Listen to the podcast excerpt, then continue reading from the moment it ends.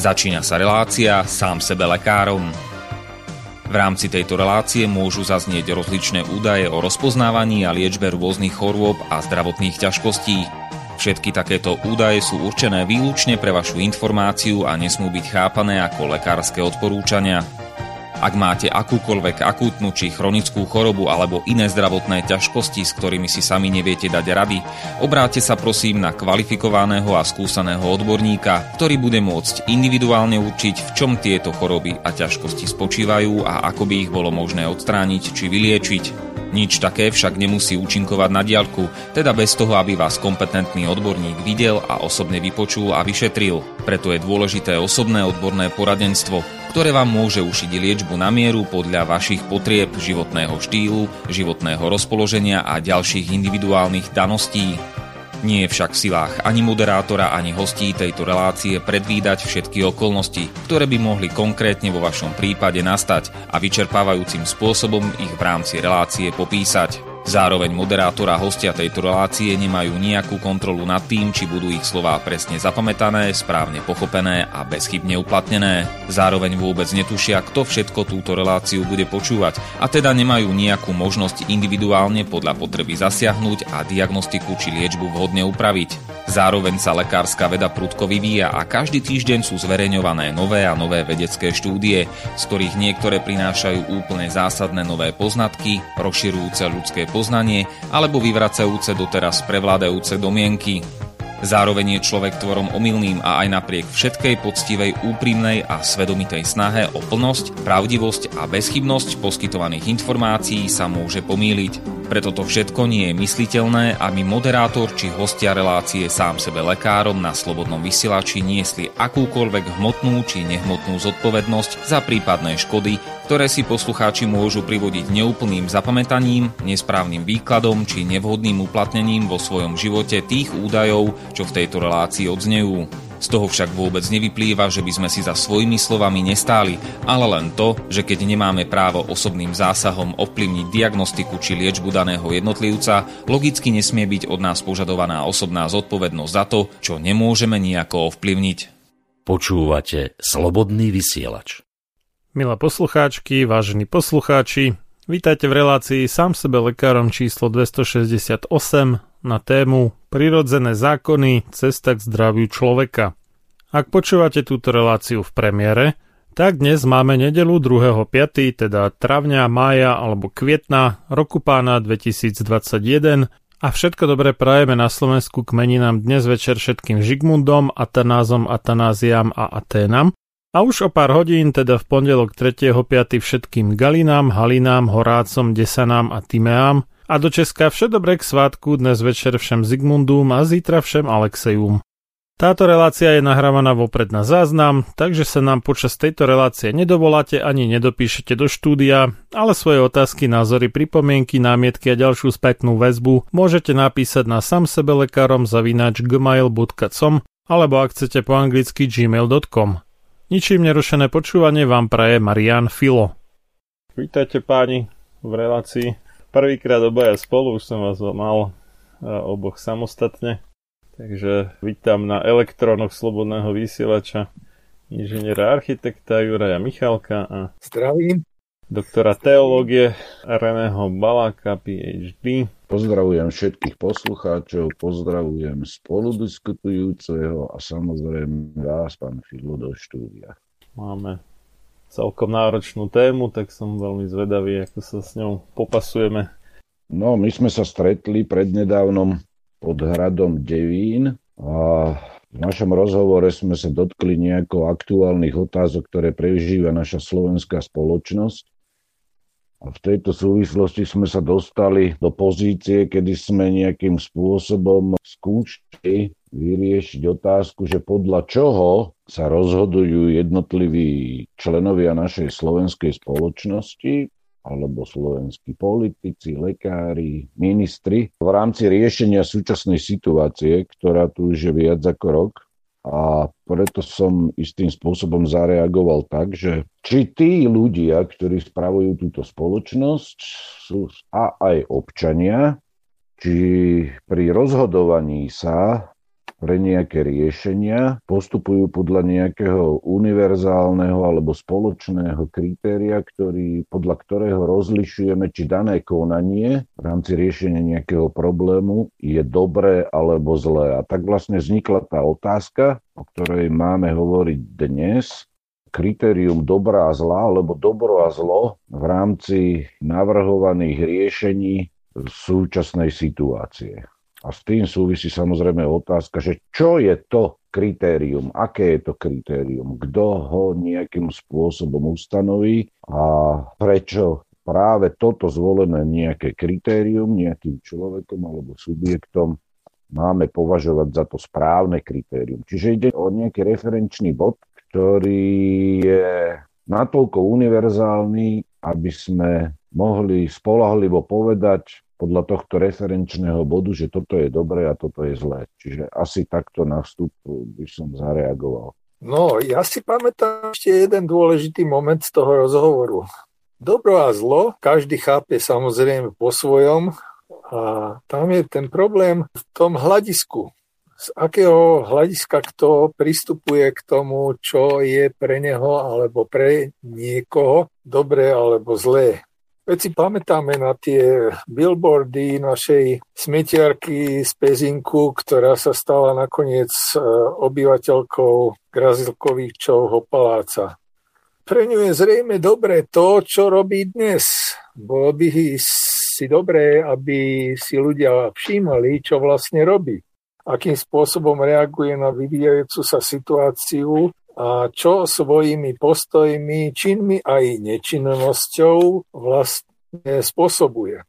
Lebo, ako som povedal asi no, vyše pred rokom, keď sme prvýkrát na túto tému rozprávali s inžinierom Filom v rady Slobodná vysielač v relácii sám sebe lekárom alebo Bútla a Vrba, už si nepamätám, toto všetko je iba slona. Dneska by sme povedali, že maska je to vlastne to rúško, za ktorým sa skrýva skutočný problém a ten problém vôbec nie je v tom, že by bola nejaká pandémia a dokonca ani epidémia.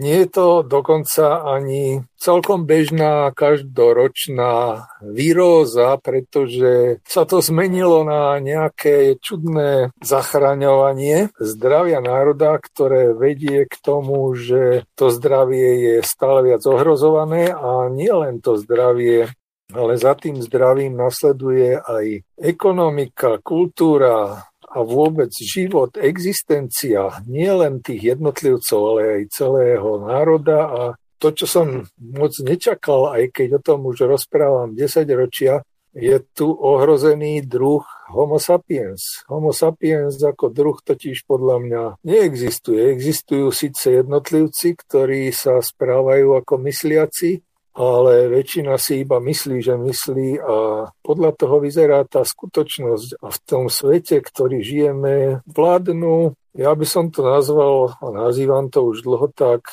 homo stupidus, hlúposť. Hlúposť ľudská vládne, pretože to, čo je dobro, čo je zlo, čo je choroba, čo je zdravie, čo je fungujúca alebo nefungujúca spoločnosť, dokonca čo je mier alebo vojna, rozhodujú blázni a hlupáci.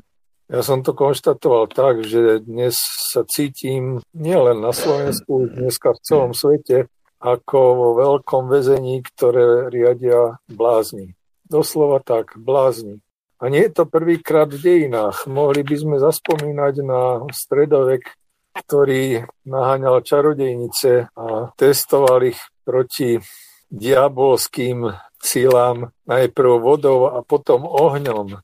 No dneska sa to testuje rúškami, rôznymi nefungujúcimi testami a nakoniec to končí tým, že nás nutia, aby sme sa očkovali a kto sa nebude očkovať, ten nedostane tzv. COVID preukaz alebo korona preukaz, ako už to preukážu, alebo pas a nebude môcť slobodne a voľne vstupovať ani tam, kde ešte dnes môže. Treba do obchodu. No, slobodne ako slobodne, veď ja ako bezruškový návštevník sa stretávam aj s fyzickým, aj psychickým odporom ale situácia sa postupne vyvíja tak, že stále viacej ľudí si pod tými rúškami už uvedomuje, že toto nie je tá správna cesta, že koncom toho všetkého nie je ani sloboda a ani, ako vravia, demokracia, ale nejaká taká podivná diktatúra. Podivná preto, lebo všetci sa tvária, že chránia slobodu a demokraciu,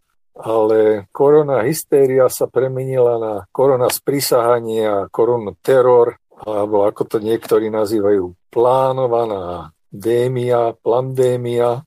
No je to vlastne už nie nácvik otroctva, ale už je to vynúcovanie si otrockej poslušnosti. Čo poviete? Napadlo ma v tejto súvislosti, že tie rúška sú aj ten oheň, aj tá voda spolu, teda tá skúška ohňom a vodou, lebo včera som akurát e, pozeral nejakú metaanalýzu 65 štúdií nosenia náhubkov a aké majú nežedúce účinky, tak u 100% ľudí to vyvoláva zvýšenie teploty a zároveň aj vlhkosti, ako tam, kde to majú zakryté náhubkom, čiže to je spojené jedno s druhým. No a čo sa týka toho, čo povedal doktor Balak, tak tam, ak som to dobre porozumel, tak my máme vlastne na jednej strane, dá sa povedať, že umelú, ale s ohľadom na to, ako sa k tomu postavili politici, tak naozaj krízovú situáciu.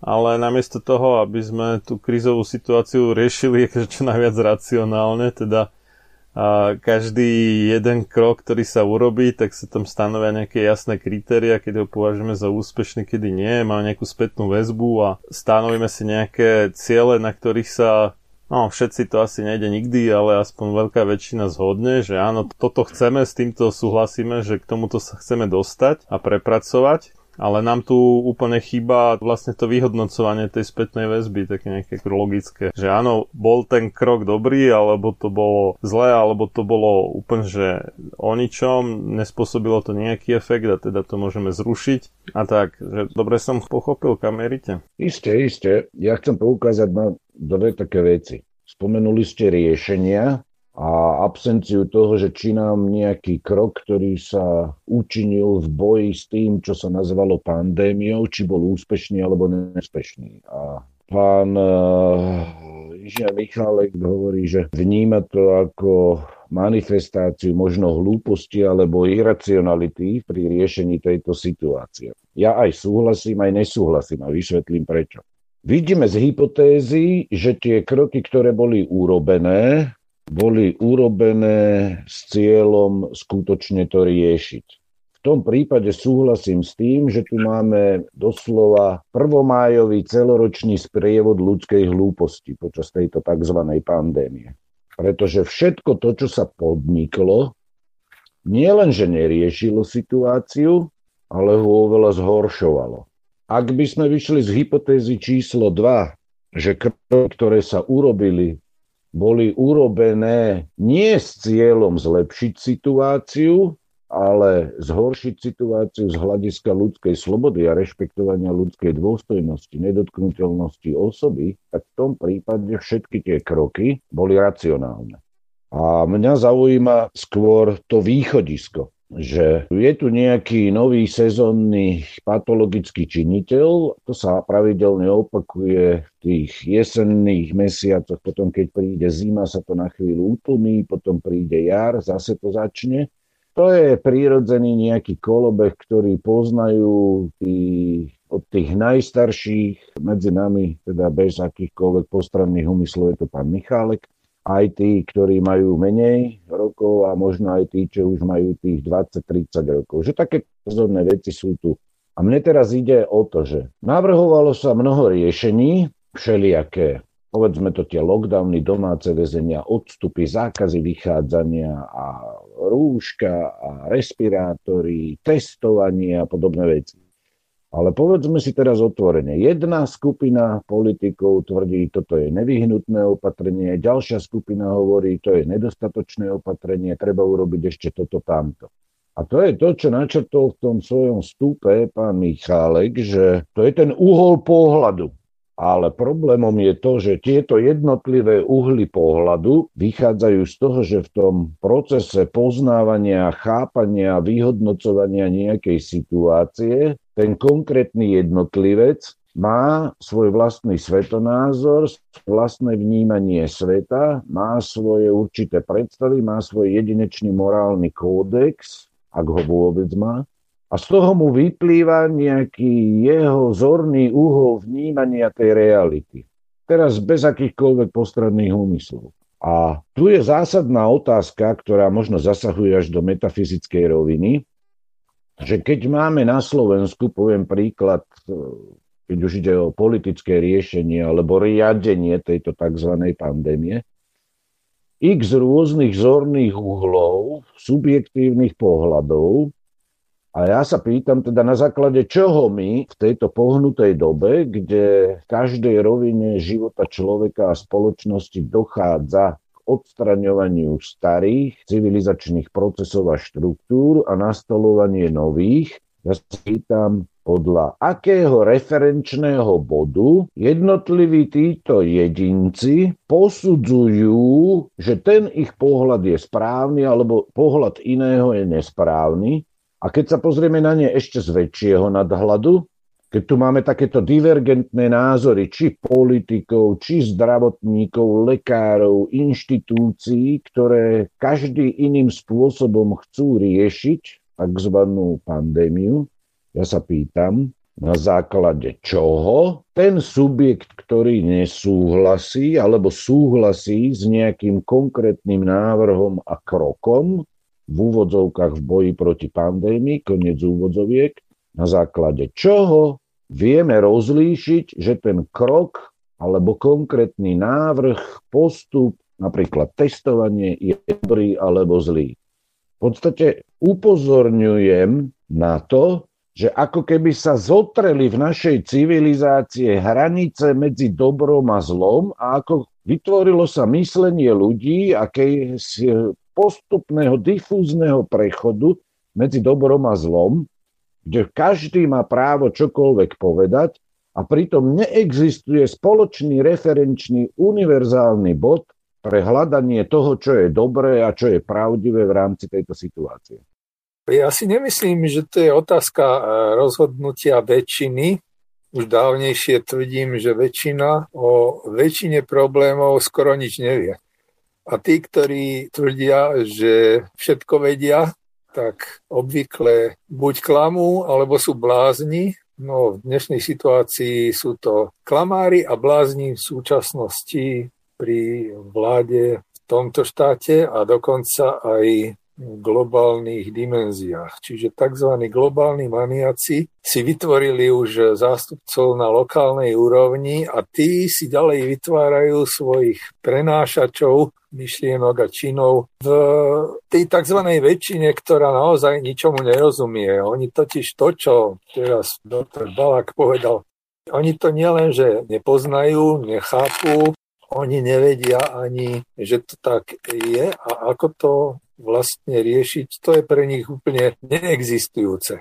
A tam už nejde len o iracionalitu alebo racionalitu toho zločinu, ale o vyloženie samovražebnú hlúposť, ktorá sa tu presadzuje pod nejakou značkou záchrany a boja za zdravie alebo proti tej hnusobe, ako to nazval výstižne jeden z tých psychopatov pričom vlastne nechápu a neriešia problém v súvislostiach celku.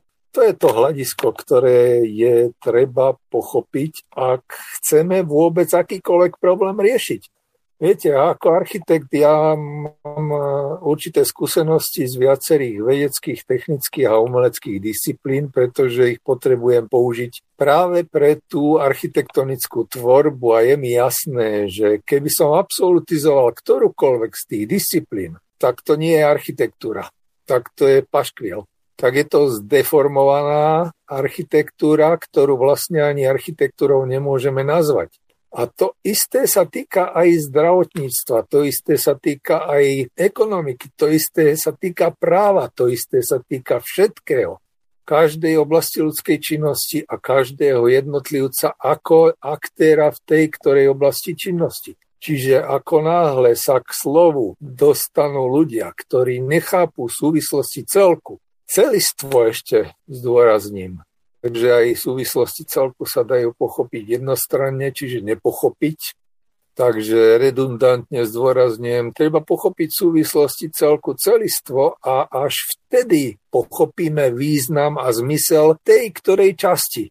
Akejkoľvek, treba z toho zdravia, alebo ekonomiky, alebo krásy, alebo pohybu, alebo čohokoľvek. Proste a jednoducho tu ide o to, aby o veciach, o všetkých, ktoré sa týkajú nášho života, individuálneho aj spoločenského, rozhodovali, ja tomu hovorím jednoducho, činne kompetentní. To sú práve tí, ktorí chápu tie súvislosti celku celistvo a dokážu z tej histórie, z tej minulosti, z tej retrospektívy vycítiť a odhaliť zákonitosti vývoja a podľa nich potom predvídať a riešiť problémy do budúcnosti. To je v podstate to, čo som chcel istým spôsobom pokračovať, že keď teda v minulom roku začala tá hystéria, tá panika, tak rozhodovalo sa tu spôsobom, ktorým sa veľmi zvýrazňoval napríklad moment infikovaný, pozitívny, pozitívne testovaný. Čiže tu sa absolutizovalo jedno kritérium že je niekto pozitívne testovaný a na základe týchto prípadov, tzv. cases, sa vyrobila hystéria, mediálna hystéria. Ale nebolo toho jediného medicínskeho subjektu, ktorý by hneď v prvých týždňoch povedal, že pozitivita neznamená infekčnosť, neznamená chorobnosť, nie je to choroba, neznamená to v podstate nič. A to je to, že potom prišli nejaké opatrenia. Vymyslel sa teda tzv. lockdown. Vieme dobre, že to bolo dopredu pripravené. A urobilo sa to, aby sa obmedzila sloboda jednotlivcov. A teraz právnici, ktorí mali charakter a boli zameraní povedzme na rovinu tých ústavných práv a slobod, povedali, že toto je neprimerané, že to nie je správne a kládli svoje argumenty keď sa zakázalo pracovať, že sa zatvárali podniky, predovšetkým slovenským podnikateľom. To bolo rafinovane vymyslené. Tak jednoducho lockdown nás mal niečím uchrániť na základe dát o pozitivite, ktoré boli tak či tak na základe nespolahlivých testov vyumelkované, ale neberala sa do úvahy napríklad tá hospodárska rovina, tá jednotlivé odvetvia nášho hospodárstva. Nebrala sa súvislosť do úvahy povedzme s obživou obyvateľstva, s ich sociálnymi dôsledkami na rodiny a podobne. Že v tom máte, pán inžinier, veľkú pravdu, len problém je to, že tu sa v duchu zásady pars pro toto, kedy sa časť zamenila za celé, celok, oni použili túto metódu, vy ste to správne postrehli, tak e, vírus alebo pozitivita alebo prípady alebo nejaká choroba sa dala do popredia a ignorovalo sa všetko ostatné. A ja preto poukazujem na to, že my musíme mať univerzálne kritérium rozlišovania medzi dobrom a zlom. Lebo nakoniec tak či tak v rámci respiračných ochorení a v rámci akýchkoľvek ochorení na 99% a možno úplne na 100% vždy rozhoduje individuálny imunitný systém človeka a jeho zdravotný stav. Ale keď sa urobí na rovine štátneho riadenia rozhodnutie, ktoré neberie do úvahy celý super systém, ktorým je ten štát, jeho obyvateľstva, sektory hospodárstva, života spoločnosti, vy ste hovorili aj o kultúre a o iných veciach, a tie základné štruktúry, ktorými je manželstvo, rodina, deti, vzdelávanie a podobné veci, tak potom to, čo malo byť riešením, sa automaticky stáva zlom a v konečnom dôsledku zlo vždy spôsobuje zlo. A preto ja považujem za nesmierne dôležité aj v tej teoretickej aj praktickej rovine rešpektovať zo strany všetkých zúčastnených nielen ten svoj úzky vedecký pohľad na túto tzv. pandémiu, ale vidieť súvislosti. Ale to, že ľudia mnohí do dnešnej doby, to je veľká časť spoločnosti, nevidí súvislosti, to je dôsledkom vzdelávacieho systému, ktorý keď ten jedinec prejde cez ten vzdelávací systém, tak väčšinou ten človek za posledných 30 rokov sa stáva vysoko špecializovaným idiotom, ktorý rozumie jednej jedinej veci a nerozumie ničomu inému. Čiže my si nesmieme zamieňať prípady pozitivity, nech by ich bolo koľkokoľvek, aj keby boli celé Slovensko pozitívne. To neznamená, že tí ľudia sú chorí a nesmieme toto postaviť do centra pozornosti bez toho, aby sme zohľadňovali tie súvislosti tých rozhodnutí, ktoré potom v podstate zdemolovali celú civilizačnú základňu našej, či už Európy, alebo aj celé Slovensko. No, ja nadviažem na to slovo rozumie nejakej úzkej časti.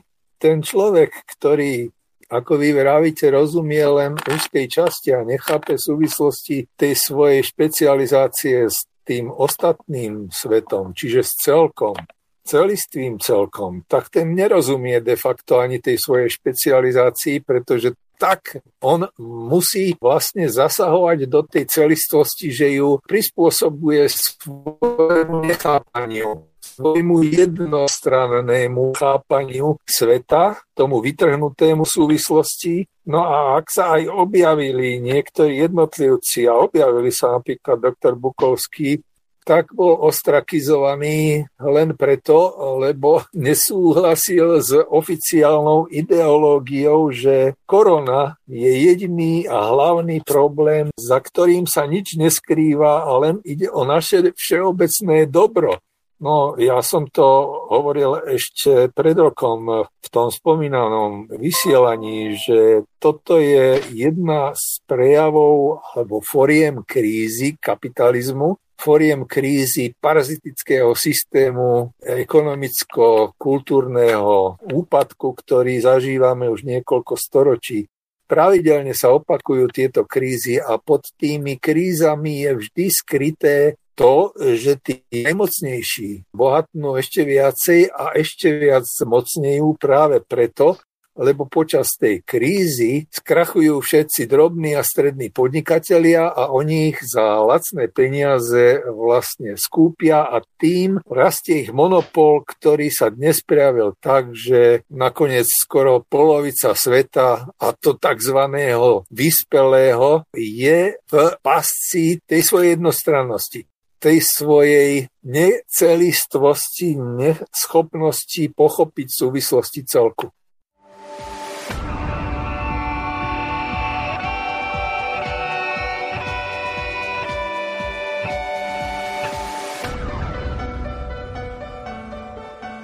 Čím národ nižšie stojí, čím hlbšie v živote telesnom je ponorený, tým menej vážnosti má sám k sebe a tým ľahšie si dá so sebou zahrávať a svoje si odnímať, ako i jednotlivý človek v bahne telesného života zaviaznutý je bez vážnosti k sebe samému a ľahko sa za úžitok telesný nielen s telom, ale aj s dušou zapredá. Ľudovít Štúr Máte naladený slobodný vysielač Banská Bystrica.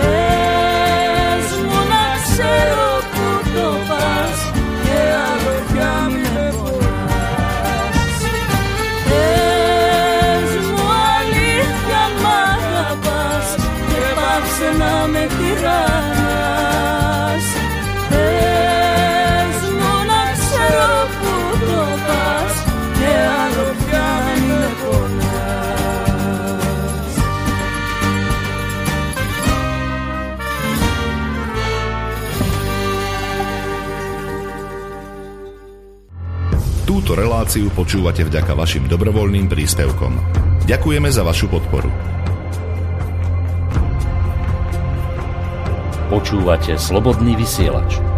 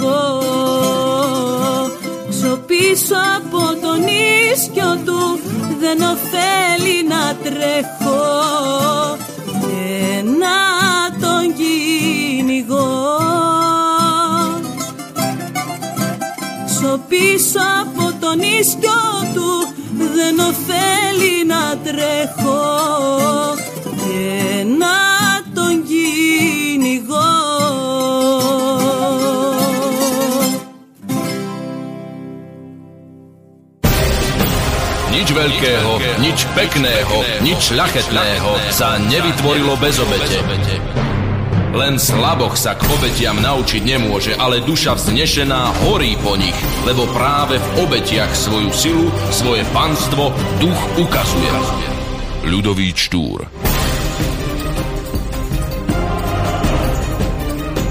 Počúvate Slobodný vysielač.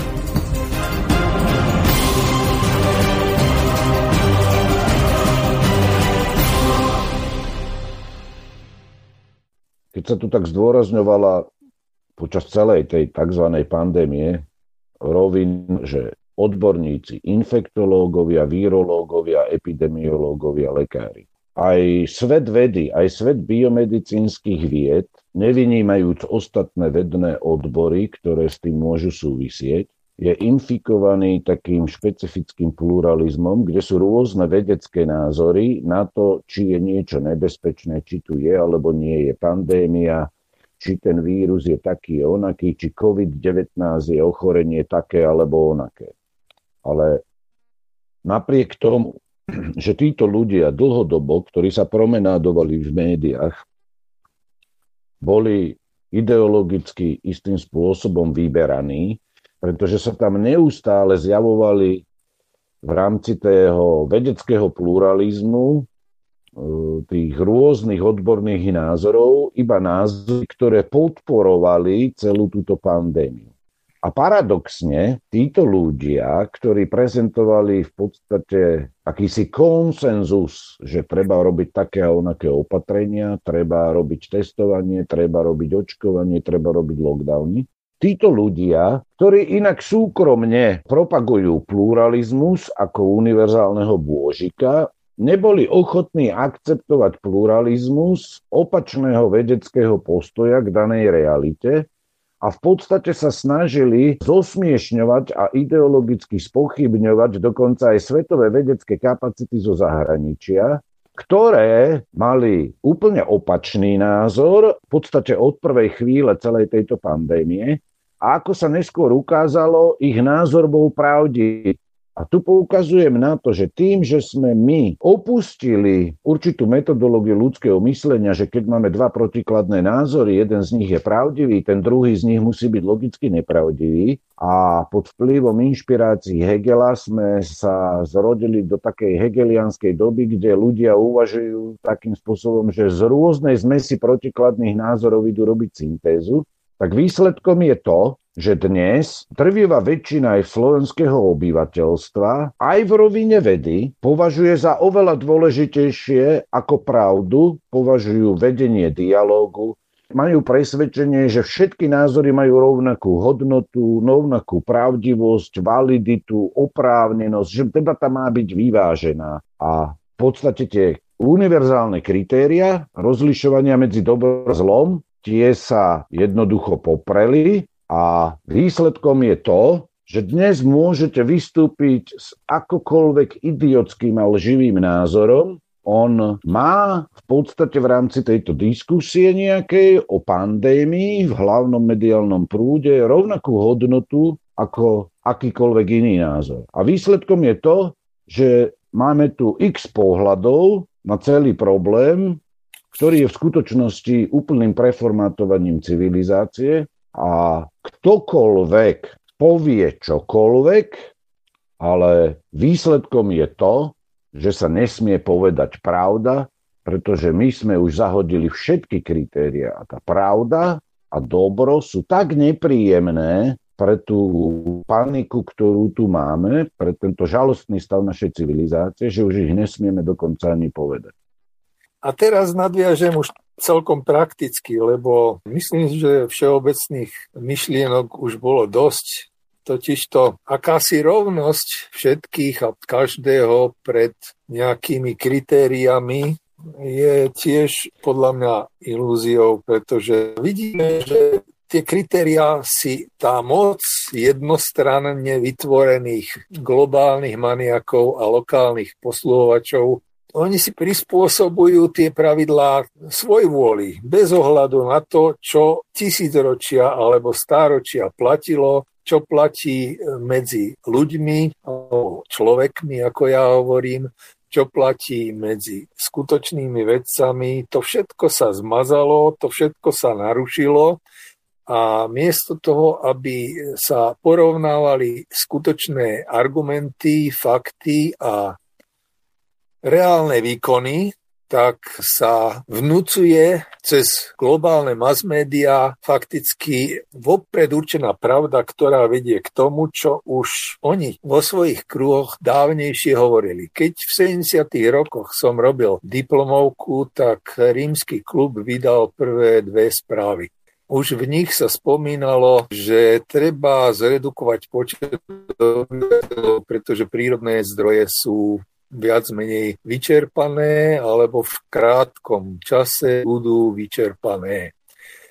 No a to ma trošku podráždilo a ja som si v rámci diplomovky urobil taký myšlienkový experiment projekto, projektantský, urbanisticko-architektonický, a vytvoril som také prostredie, kde v skratke povedané by bolo schopný nie 4,5 miliardy, ako vtedy bolo, ale 33 symbolické číslo som zvolil miliard obyvateľov. Problém bol len jedna maličká podmienka. Museli by to byť človekovia. Teda museli by splňať kritéria toho, čo nám umožňuje v týchto podmienkach na Zemi žiť pokojne, harmonicky, symbioticky, proste ľudsky. Alebo po mojom človečensky. Čiže tieto idei, ktoré sa šíria z globálnych centier, že treba zredukovať počet obyvateľov, že nás je moc, príliš ničíme životné prostredie a spotrebujeme všetky prírodné zdroje neefektívnym spôsobom, tak to platí, lenže to platí iba pri daný spôsob života, pre dané hodnoty, pre daný systém riadenia. A ten systém riadenia je práve ten, ktorý toto všetko, túto genocídu organizuje. A to už nie je len genocída jakoby jednotlivcov alebo národov, to už je genocída ľudstva alebo človečenstva, dalo by sa povedať, pretože prvým cieľom všetkých týchto likvidácií sú predovšetkým tí ľudia, ktorí samostatne a v súvislostiach celku nielen myslia, ale aj konajú. Čiže to sú tí, ktorých ja nazývam činne kompetentní. A tam medzi činne kompetentnými žiadna rovnosť, formálna rovnosť neplatí. Tam platí rozdielnosť práve podľa tej činnej kompetencie, čiže schopnosti reálne riešiť problémy.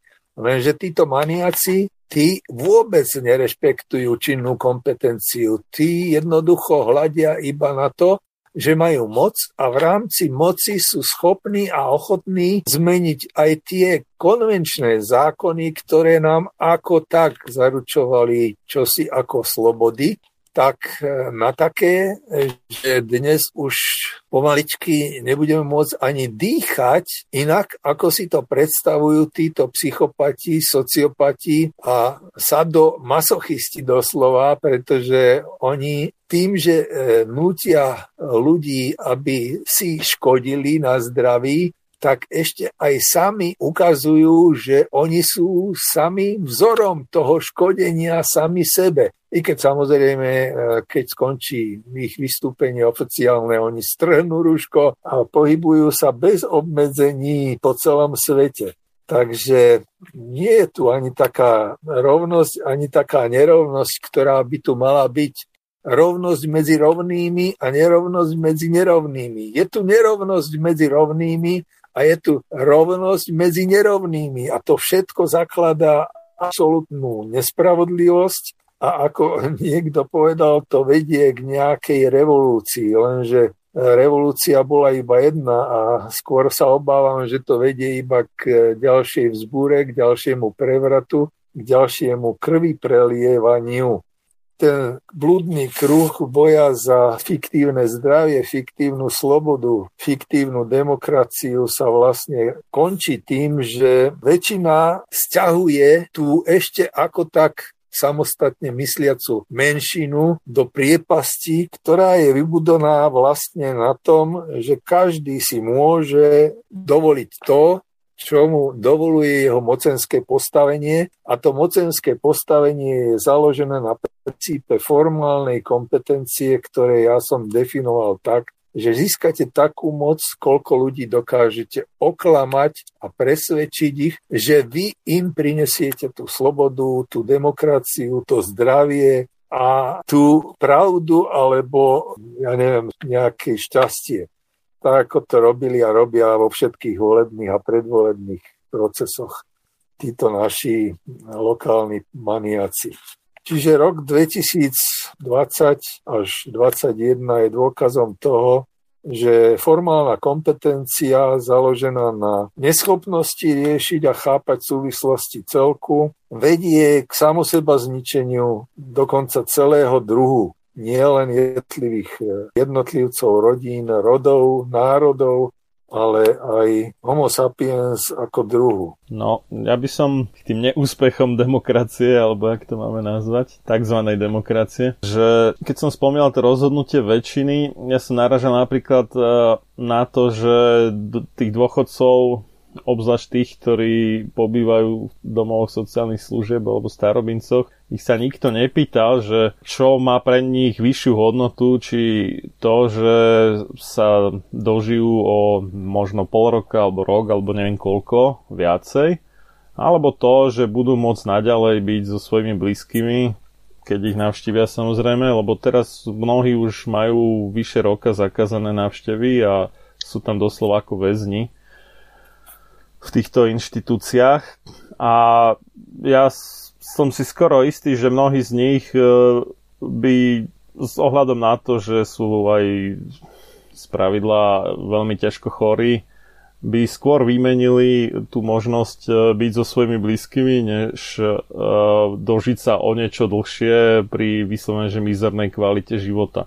Čiže mne tu nešlo o to rozhodovanie väčšiny pri hľadaní riešení, ale pri stanovení si tých priorit, že čo vlastne chceme, aký chceme mať život alebo aký máme ten cieľ. A tam to má podľa mňa zmysel hľadať nejaký taký väčšinový súhlas, ale samozrejme pri tých riešeniach, kedy veľká väčšina ľudí nerozumie veľkej väčšine veci, tak tam logicky sa uplatní ten princíp činnej kompetencie, ako ste to spomínal pán Michalek. No a čo sa toho týka, tak e, my sme mali na vysokej škole tzv. teóriu systémov a tam samozrejme treba chápať a ono to u ľudskej spoločnosti nikdy nejde dokonale popísať že aké sú kde vzťahy medzi čím a že čo presne sa stane, keď urobíme to a to, ale napriek tomu aspoň v takých veľmi hrubých rýsoch sa dá s pomerne vysokou mierou pravdepodobnosti predpokladať, keď sa to chopia ozaj, že veci znali ľudia, že keď urobíme taký a taký zásah, tak veľmi pravdepodobne to bude mať takýto a takýto účinok ale my tu vlastne vidíme, ako keby sa úplne ignoroval taký ten kompetentný alebo vedecký spôsob riadenia spoločnosti a ako keby tu bol taký vyslovený, že diletantizmus, že iba tak skúšame, že čo to povie a snáď e, to zaberie. No a keď to nezaberie, tak nevadí, tak skúsime niečo iné a snáď raz sa konečne trafíme a bude toto správne riešenie. Čiže také e, hádanie náslepo, že bez e, poznania toho, čo ako chceme riadiť alebo ovplyvniť, Čiže úplne taký, povedal by som ako detský, alebo detinský, nie že detský, detinský prístup, že niečo urobím a sledujem, čo to povie a nechápem, ako to funguje, ale na základe toho, ako ja tam do toho zasahujem a aké to dáva výsledky, tak sa vlastne iba učím, že ako to funguje. No ale možno to nie je diletantizmus, možno je pravdivá tá druhá možnosť, že to nie je žiadne nedopatrenie či neschopnosť, ale úmyselná zlovôľa niekoho. A teraz nechcem tvrdiť, že to je zlovôľa konkrétne nejakých slovenských ministrov, lebo oni mi pri všetkej úste pripadajú ako totálni diletanti. Ale že to v skutočnosti riadi niekto iný z pozadia, ktorý v podstate dáva noty tým ministrom a ten keď vidí, že áno, robíte takéto hlúposti, sem tam im podsunie nejakú myšlienku, nejakú inšpiráciu na ešte väčšiu hlúposť a je v poriadku, hej, že keď to pokazia, čo sa dá, čo ho sa chytia, to pokazia, tak je s tým spokojný ten režisér, alebo možno aj scenarista. No a keď nedopatrením sa stane niečo, že už sa to vymýka tým jeho cieľom a úmyslom, tak vtedy do toho zasiahne Vtedy si pozve na koberček, napríklad do jednej budovy na Hviezdoslavom námestí v Bratislave, alebo možno aj niekde inde, prípadne nejaká kaviareň jedného z ministrov, môže byť hocičo. No a potom uh, rozdá ako keby nové noty, alebo poviem, že no aj keď sa nemáte radi, musíte sa dohodnúť, aby ste mohli ďalej robiť tú galibu, ktorú ja chcem, aby tu bola vykonaná v tomto štáte.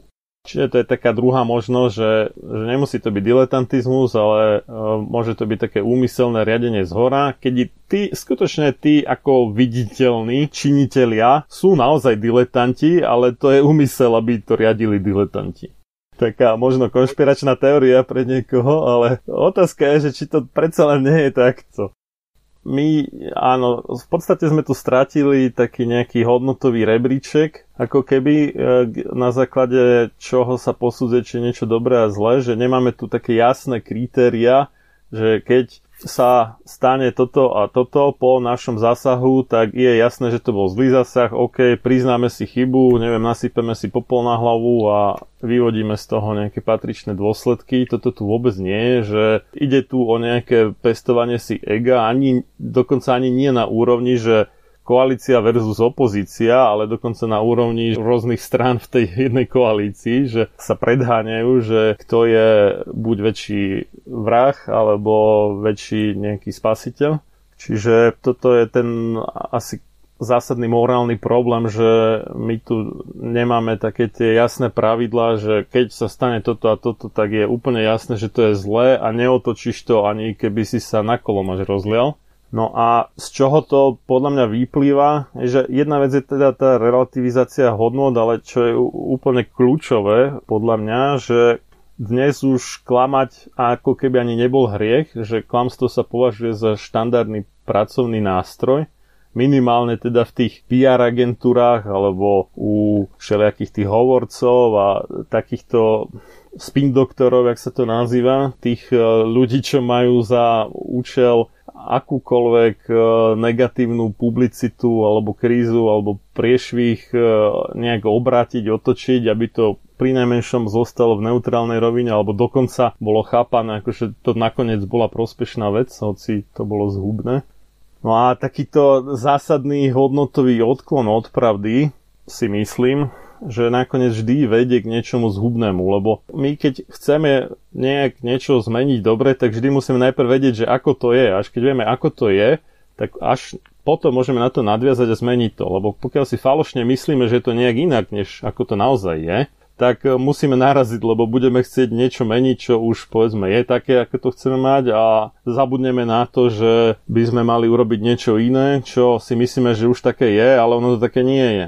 Čiže ako náhle sa prestaneme naozaj prísne pridržiavať pravdy a prestane byť citlivý na to, že niekto klame a brať to ako za niečo naozaj veľmi zlé, tak e, sa dostaneme na ceste a stačí skutočne niekedy aj veľmi malé klamstvo a bude to mať veľmi zhubné výsledky. No a po, posledná taká vec, ktorej sme tu svetkami a tiež je otázka, že či to je úmysel alebo je to len nejaká hlúposť, že my tu vidíme nezmyselné opakovanie nefunkčných pseudoriešení, ktoré situáciu iba zhoršujú, ako napríklad to nekonečné testovanie. Takým štýlom, akože keď to nefunguje, tak to zopakujeme a snad to už raz vyjde.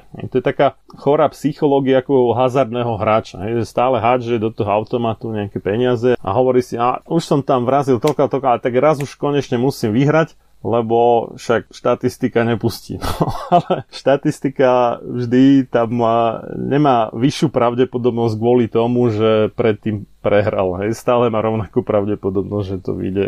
Takže takto to nefunguje a mnohí tí riadiaci činiteľia u nás ako keby si mysleli, že keď znova zopakujú niečo, čo nezabralo, tak uh, už to raz snať musí výjsť. No ale to je práve ten hazard a my by sme si nemali dovoliť nechať nejakých uh, hazardných hráčov v podstate ľudí na nelatkových závislostiach, tak povedať, takže takých nejakých nelatkových narkomanov a riadiť uh, našu spoločnosť. Tam ide ozaj o závislosť, pretože to je závislosť na opojení z moci. Tí ľudia si myslia, že tým, že sú pri moci, že môžu všetko, ale zamyslíme sa nad tým, ako sa oni k tej moci dostali. Ja znova hovorím, tá väčšina, ktorá o väčšine problémov skoro nič nevie, de facto nemá právo, nie že povinnosť, nemá právo rozhodovať o tom, kto a ako bude e,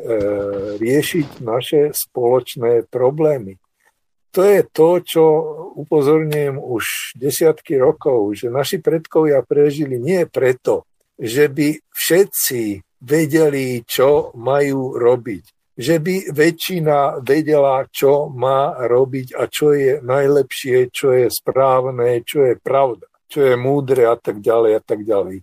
Ale preto, lebo tí, ktorí vedeli tie riešenia a boli schopní ich realizovať, získavali právo a povinnosť, alebo ešte lepšie povinnosť a s ňou príslušné práva na realizáciu. Ale pokiaľ tie povinnosti nesplňali a pokiaľ narušili alebo porušili svoje sluby a to, čo mali zrealizovať, nezrealizovali, tak končili v momente. To sa nečakalo nejaké štvororočné, desaťročné, akékoľvek volebné obdobie. Oni mali právo iba na tú dobu alebo ten časopriestor, v ktorom tie povinnosti boli schopní plniť. Ak ich neboli schopní plniť, končili. Toto narušené formálne kompetenčným systémom, kde rozhodujú jednak ľudia, ktorí nie sú schopní posúdiť, čo je a čo nie správne riešenie alebo vôbec riešenie, a jednak tým, že to volebné obdobie je formálne definované na daný čas, v ktorom sa tí zvolení cítia byť akoby absolútni vládcovia a z tejto pozície potom pristupujú aj k tvojej svojej zodpovednosti. Čiže to, čo ste hovorili, to sú nevýchodní, nevzdelaní, infantilní hlupáci, ktorí sa v procese toho svojho hlúpovládia dostali až do takej situácie, že sú to vlastne vrahovia, sadistickí vrahovia, ktorí už nemôžu teraz ustúpiť len tak jednoducho, pretože oni sami veľmi dobre vedia, že by boli za to veľmi, veľmi potrestaní. A toho sa oni boja. No nie, neboja sa už len smrti. Boja sa hlavne toho, že miesto nich nastúpia ľudia, ktorí budú vedieť, aké sú problémy a aké sú riešenia. A to je to hľadisko, ktoré ja ale zdôrazňujem, že musí nastúpiť činná kompetencia, ak chce náš druh, náš národ, náš rod, naše jednotlivé životy pokračovať. Jednoducho my sa nemôžeme spoliehať na ani väčšinu, ani na umelú inteligenciu, o ktorej sa rozprávajú globálni maniaci, aby nahradila naše, naše davy a naše masy ľudí, ktorých zotročujú v priamom prenose z hodiny na hodinu.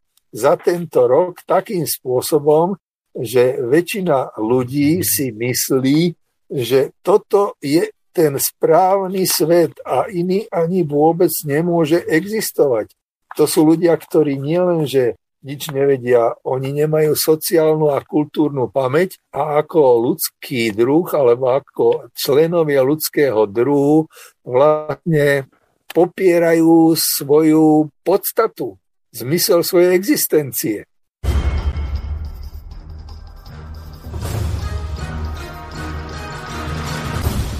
Preto nech neprejde jediný deň bez toho, aby ste vy, Slovania a synovia týchto kmeňov, nevykonali jediný dobrý skutok pre svoj kmeň. Obraňujte jeho právo, vzdelávajte ho a nestante sa nikdy služobníkmi jeho cudzích vládcov. Ľudovít Štúr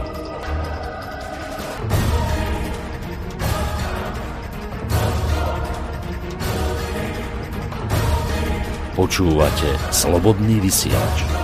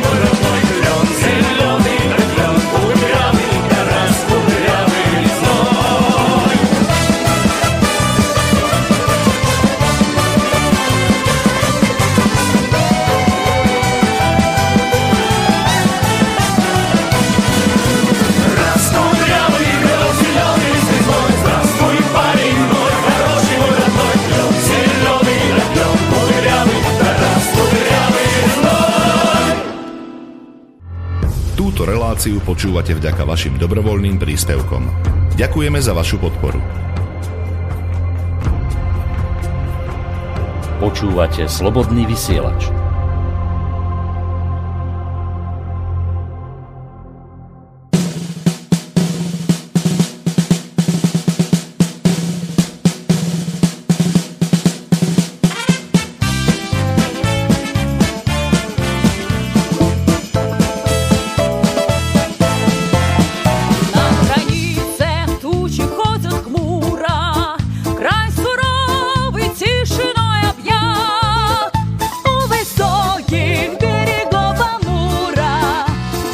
мировые родины стоят. У высоких берегов Амура часовые родины стоят. Там врагу заслон поставлен прочный, там стоит отважен и силен. У земли дальневосточной броневой ударный батальон.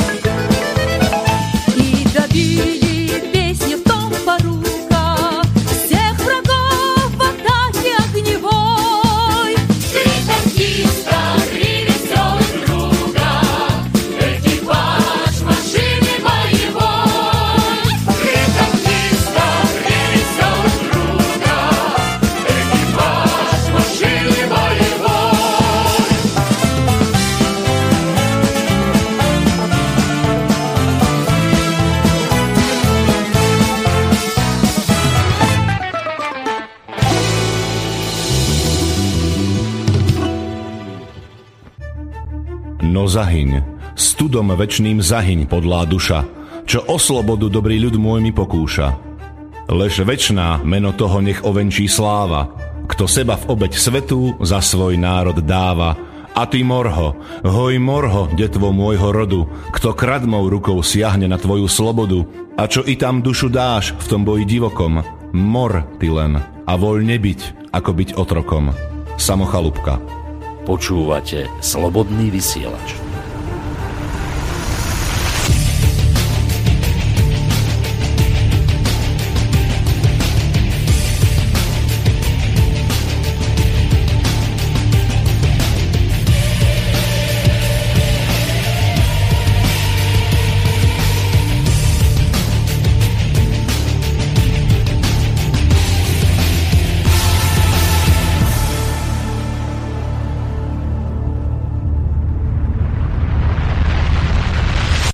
Ja osobne sa na vec pozerám v takých aj tých univerzálnejších nejakých kritériách, ktoré aplikujem na konkrétne situácie.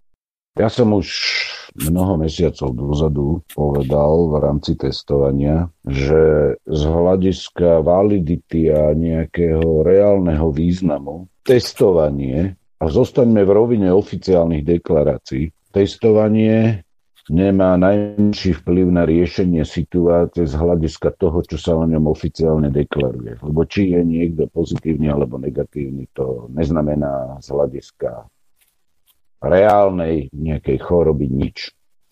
Druhou vecou je to, že veľkolepo prezentované alebo psychopaticky prezentované testovanie plošné ako nejaká atomová zbraň, sa veľmi rýchlo ukázalo ako riešenie, ktoré neprinieslo nič, čiže nemožno ho nazývať riešením.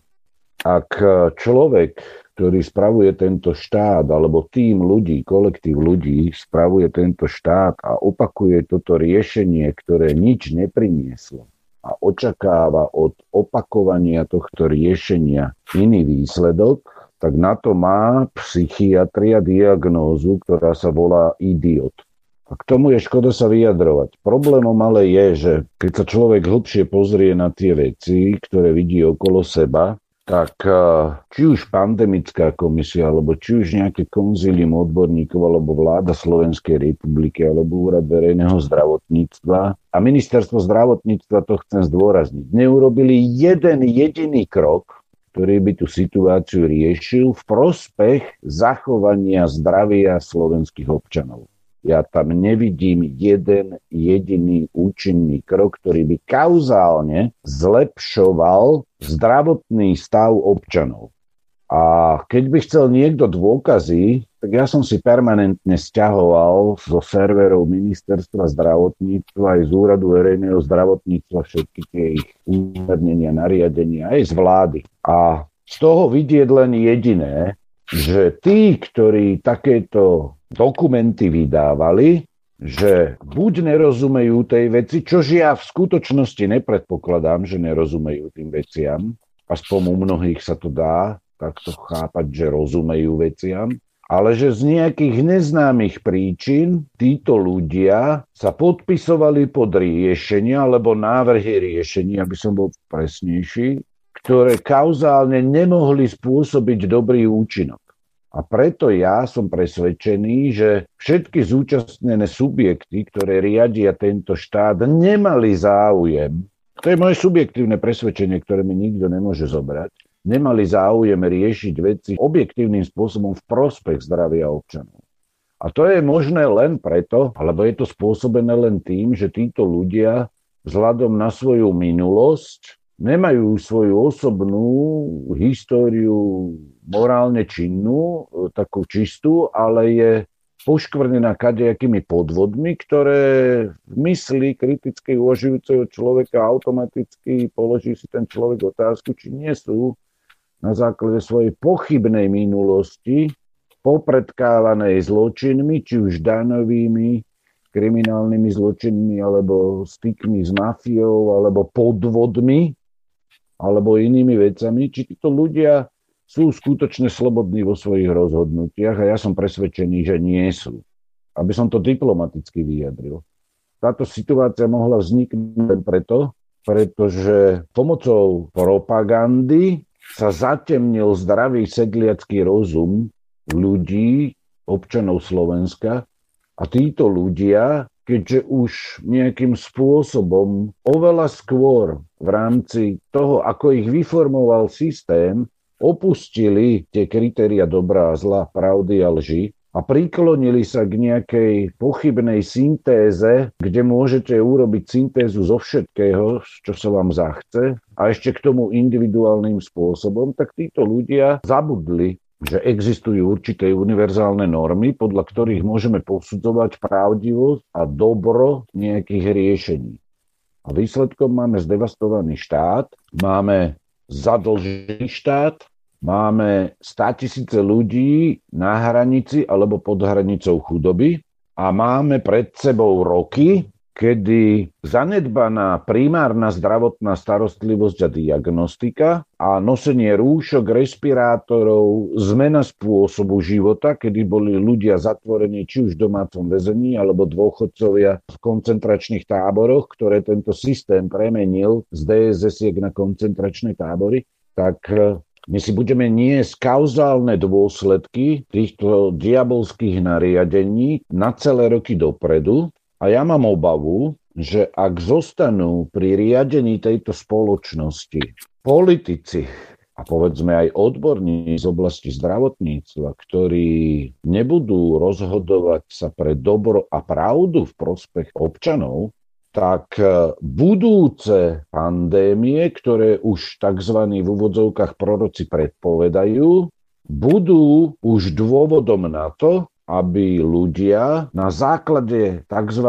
pandemických zákonov a preformátovania právneho systému boli koncentrovaní v koncentračných táboroch, ak sa postavia na odpor a všetko to zlo pandémie bude pripísané ľuďom, ktorí dnes odmietajú zo seba samých urobiť pokusné morčatá, ak ide o vakcináciu neočkované obyvateľstvo bude obvinené zo šírenia nejakého nového vírusu a tí, čo budú očkovaní, tí budú v podstate pod vplyvom nových vírusov veľmi zraniteľní, pretože ich imunitný systém bude oslabený mRNA technológiou, ktorá rozvratí prírodzenú biologickú funkcionalitu imunitného systému na bunkovej úrovni. Ale za zlo, za prameň všetkého zla, budúca propaganda plánuje označiť tých, ktorí sa odmietli očkovať. A ja mám obavy z takéhoto vývoja,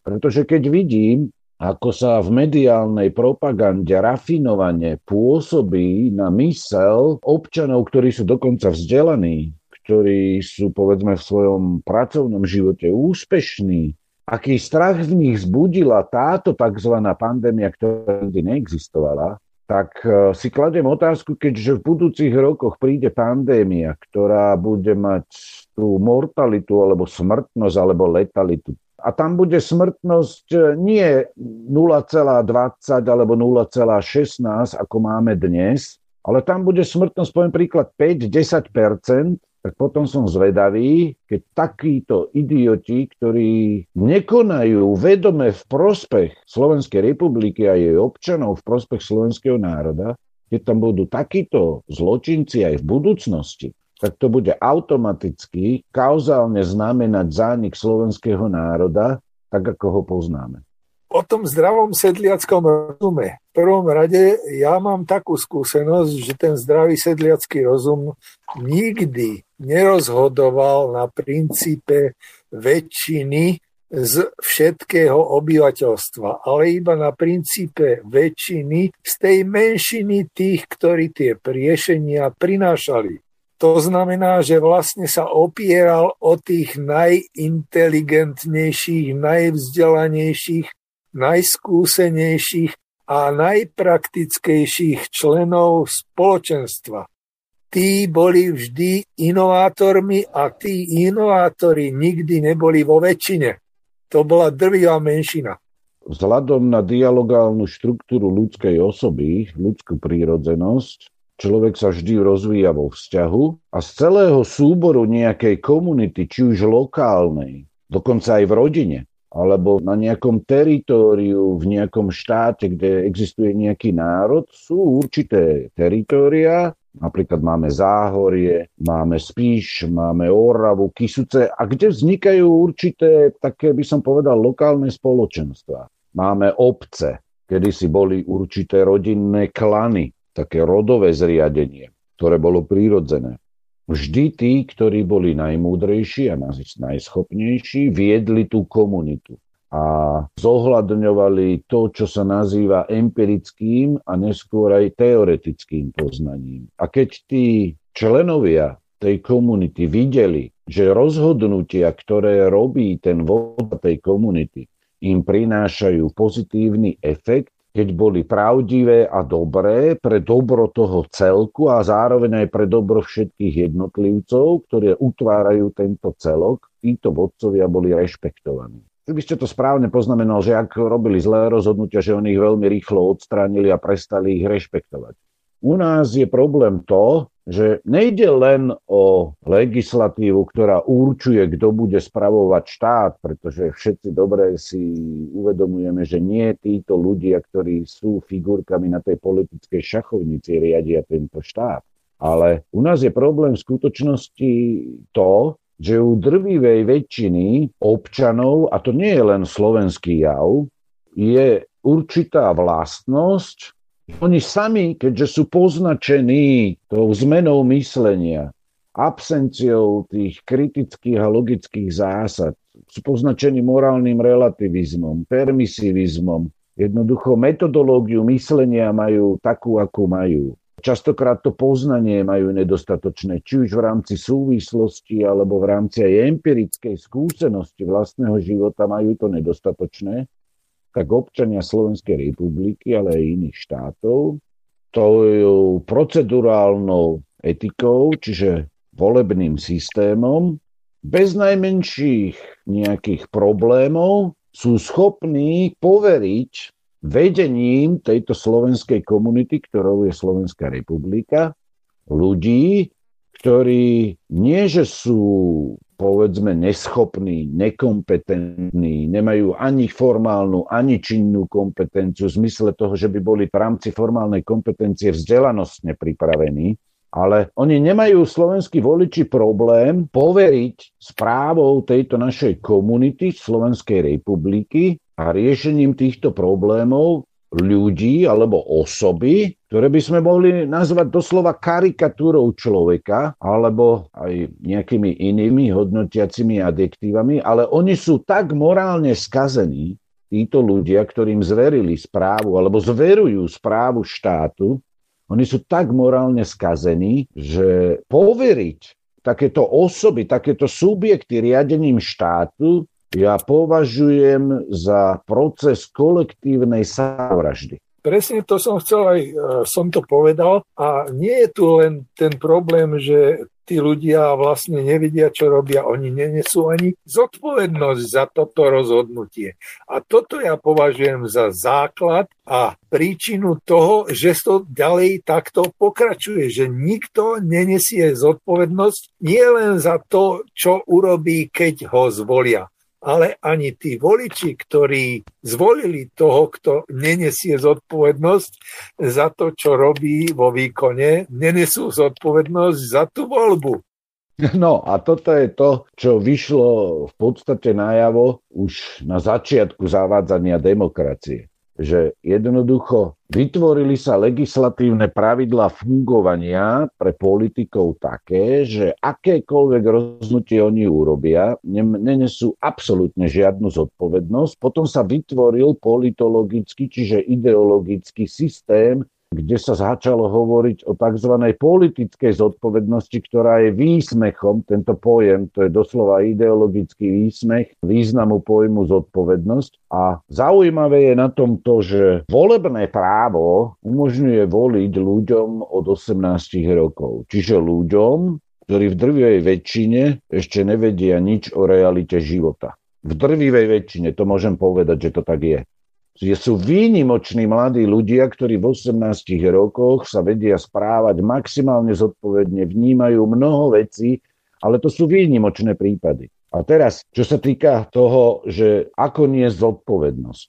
Ja by som navrhol, ja viem, že sa to tu nestane za takéhoto systému, aby pratili také isté pravidlá, ako pratia pre živnostníkov, ktorí ručia celým svojim majetkom, a druhou vecou je trestnoprávna zodpovednosť. To je niečo, čo, čo sa nikdy podľa mňa v rámci demokracie nemôže stať, pretože kto by potom mal tú odvahu, okrem morálne čistých a duchovne ľudí vyzretých, ísť kandidovať a spravovať tento štát v prospech jeho občanov. Viete, že tu my žijeme v situácii, kedy dobro a zlo je tak zrelativizované, ako je zrelativizovaná pravda a lož a rozdiely medzi nimi. A keď v takejto situácii vyformujete, v takejto civilizácii, celé generácie ľudí, tak mňa potom neprekvapuje, ako hovorí pán Michálek, že jednoducho nekompetentní ľudia sú tam, sú to v podstate zločinci, ktorí ničia túto spoločnosť, ničia túto civilizáciu. No mňa to neprekvapuje, lebo podľa čoho pán Michálek má rozlíšiť nejaký volič vo veku 20 rokov, alebo 50 rokov, alebo 60 rokov, že či tomu, komu dáva hlas, tomu subjektu alebo zakrúžkuje niečoho, že či tento človek skutočne je schopný, podľa akých kritérií to ten človek rozlíši, ten volič. A potom vidíme tie dôsledky takejto vyvolanej pandémie, že jednoducho sa nám devastuje celý štát v základoch. Zahráme si teraz dve pesničky. Hoci to bežne nerobím, tak tentokrát musím varovať slabšie povahy ľudí s vysokým krvným tlakom, že budú počúvať na vlastnú zodpovednosť a za prípadné škody spôsobené počúvaním týchto pesničiek neručíme. Preto rizikovým skupinám odporúčame vypnúť vysielanie a znovu si ho zapnúť po 8 až 4 minúte, alebo pri najmenšom pripraviť si vedro, aby ste ho mali po ruke, ak vám z toho, čo budete o chvíľu počuť, príde nevoľno. Obe pesničky sú od skupiny Smola a Hrušky. Prvá pesnička sa volá Nasaďme si hrušky a druhá sa volá Vakcína. A ten známy ženský hlas v tej druhej pesničke to je Mirka Miškechová. Ako vidíte, dávame priestor aj druhej strane, lebo sme naozaj slobodný vysielač. A varovali sme vás. Prajeme veselý kultúrny zážitok. Ani najmúdrejšie napísaná ústava, ani najmúdrejšie zákony nezabezpečia slobodu a šťastie ľuďom, ktorí sú svojou podstatou správania skorumpovaní. Samuel Adams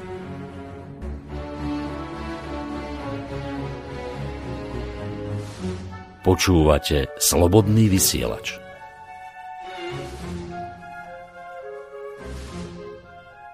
Tak za to máme tie hrušky a žiadame, aby nám doniesli také, lebo nie sú nikde tie hrušky, tie hrušky, tie hrušky. Nasaďme si hrušky, aha, aha, nasaďme si hrušky, aha, aha, do nového sveta s koronou, kde aj Boris už chodí s ochranou. Lekári sú hrdinovia týchto dní, nech ich Pán Boh ochráni. Modlím sa aj za tých ostatných, čo sú kvôli nám ohrození. Predávačky sú hrdinky týchto dní, stoja za nás v prvej. Modlím sa aj za nás ostatných, sme ohrození, tak nezabudni.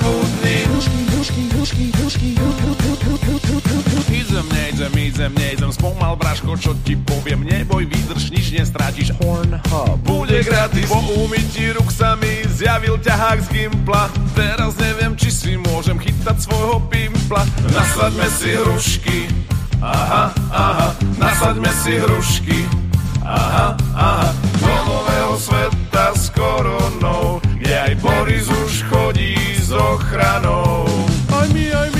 Neví, neví, máte len 66, veď v Kauflande korony nie, a keď tam je, tak v plechovke. Lekári sú hrdinovia týchto dní, nech ich Pán Boh ochráni. Modlím sa aj za tých ostatných, čo sú kvôli nám ohrození. Predávačky sú hrdinky týchto dní, stoja za nás v prvej línii. Modlím sa aj za nás ostatných, tak nezabudni. Zrazu čas na seba, máme všetko predebatované Po rokoch za karty hráme doma všade upratané Pozri na ňo, on má rúško, trapný je jak macko uško Drahá dnes nedám na brúško, na nový rok som tatuško Bum, bum, bum, bude baby, baby, boom Bum, bum, bum, novoročný baby, boom Nasaďme si hrušky, aha, aha Nasaďme si hrušky, aha, aha Do nového sveta s koronou. Kde aj Boris už chodí s ochranou. Lekári sú hrdinovia týchto dní. Nech ich Pán Boh ochráni. Modlím sa aj za tých ostatných Čo sú kvôli nám ohrození. Predávačky sú hrdinky týchto dní Stoja za nás v prvej línii Modlím sa aj za nás ostatných Sme ohrození, tak nezabudni Depresia, žiadne šťastie, deti zas do školy nešli včera lyžovačka v jasnej, dneska musia kúkať Netflix po jazde na stacionárnom bicykli Kabernet cez internet, Wi-Fi ešte nevypli Bez kozmetičky budem ako zombie bez barbera skončím na profilovke zomri. Nasadme si hrušky, aha, aha, nasadme si hrušky, aha, aha. Hrušky, hrušky, hrušky, hrušky, a žiadame, aby nám doniesli také, lebo nie sú nikde tie hrušky. Moja hruška chráni teba, tvoja hruška chráni mňa. Túto reláciu počúvate vďaka vašim dobrovoľným príspevkom. Ďakujeme za vašu podporu. Počúvate slobodný vysielač.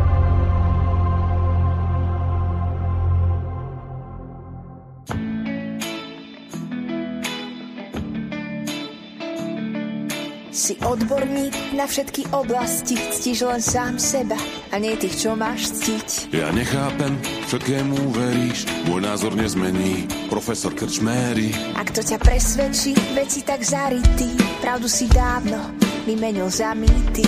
Tie otravy si dožil nepustím, pekne ti hovorím, daj mi už pokoj s tým. Počúvaj, prosím ťa. Dobro a zlo je tak zrelativizované, ako je zrelativizovaná pravda a lož a rozdiely medzi nimi. A keď v takejto situácii vyformujete, v takejto civilizácii, celé generácie ľudí, tak mňa potom neprekvapuje, ako hovorí pán Michálek, že jednoducho nekompetentní ľudia sú tam, sú to v podstate zločinci, ktorí ničia túto spoločnosť, ničia túto civilizáciu. No mňa to neprekvapuje, lebo podľa čoho pán Michálek má rozlíšiť nejaký volič vo veku 20 rokov, alebo 50 rokov, alebo 60 rokov, že či tomu, komu dáva hlas, tomu subjektu alebo zakrúžkuje niečoho, že či tento človek skutočne je schopný, podľa akých kritérií to ten človek rozlíši, ten volič. A potom vidíme tie dôsledky takejto vyvolanej pandémie, že jednoducho sa nám devastuje celý štát v základoch. Zahráme si teraz dve pesničky. Hoci to bežne nerobím, tak tentokrát musím varovať slabšie povahy a ľudí s vysokým krvným tlakom, že budú počúvať na vlastnú zodpovednosť a za prípadné škody spôsobené počúvaním týchto pesničiek neručíme. Preto rizikovým skupinám odporúčame vypnúť vysielanie a znovu si ho zapnúť po 8 až 4 minúte, alebo pri najmenšom pripraviť si vedro, aby ste ho mali po ruke, ak vám z toho, čo budete o chvíľu počuť, príde nevoľno. Obe pesničky sú od skupiny Smola a Hrušky.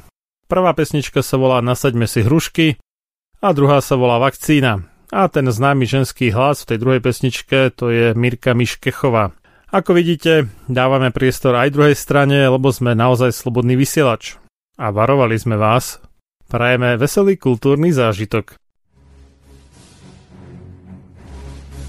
Ani najmúdrejšie napísaná ústava ani najmúdrejšie zákony nezabezpečia slobodu a šťastie ľuďom, ktorí sú svojou podstatou správania skorumpovaní. Samuel Adams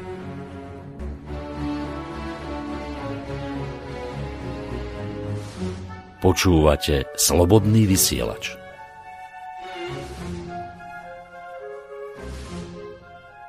Tak za to máme tie hrušky a žiadame, aby nám doniesli také, lebo nie sú nikde tie hrušky, tie hrušky, tie hrušky. Nasaďme si hrušky, aha, aha, nasaďme si hrušky, aha, aha, do nového sveta s koronou, kde aj Boris už chodí s ochranou.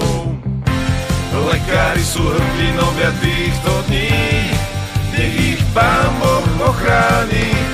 Modlím sa aj za tých ostatných, čo sú kvôli nám v ohrození. Predávačky sú hrdinky týchto dní, stoja za nás v prvej. Modlím sa aj za nás ostatných, sme v ohrození, tak nezabudni. Hrušky, hrušky, hrušky, hrušky, Idem, idem, nejdem, spomal Braško, čo ti poviem, neboj, vydrž, nič nestratíš. Pornhub. Bude gratis, po umytí ruk sa mi zjavil ťahák z Gimpla, teraz neviem, či si môžem chytať svojho pimpla. Nasaďme si hrušky, aha, aha, nasaďme si hrušky, aha, aha, do nového sveta s koronou, kde aj Boris už chodí s ochranou. Aj my, aj my, vy, nie máte len 66. Veď v Kauflande korony nie, a keď tam je, tak v plechovke. Lekári sú hrdinovia týchto dní, nech ich Pán Boh ochráni.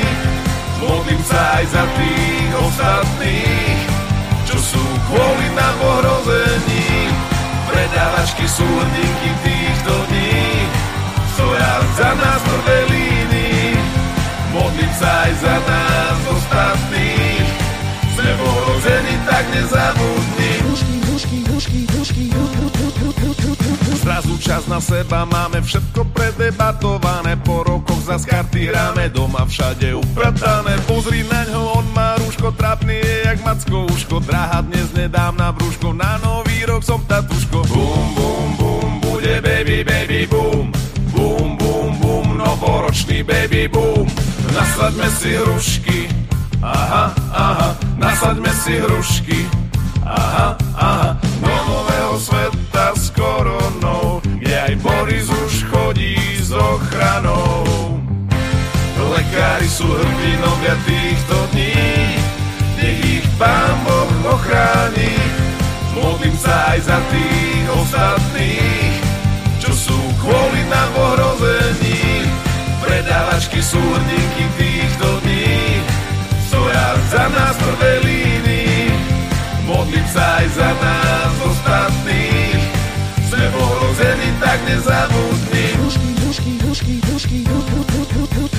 Depresia, žiadne šťastie, deti zas do školy nešli včera lyžovačka jasné, dneska musia kúkať Netflix Po jazde na stacionárnom bicykli Kabernet cez internet, Wi-Fi ešte nevypli Bez kozmetičky budem ako zombie bez barbera skončím na profilovke zomri Nasadme si hrušky Aha, aha Nasadme si hrušky Aha, aha Hrušky, hrušky, hrušky, hrušky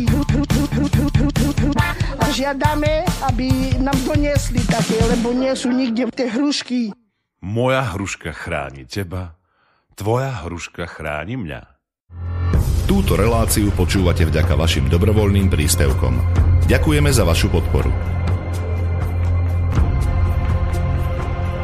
Počúvate slobodný vysielač.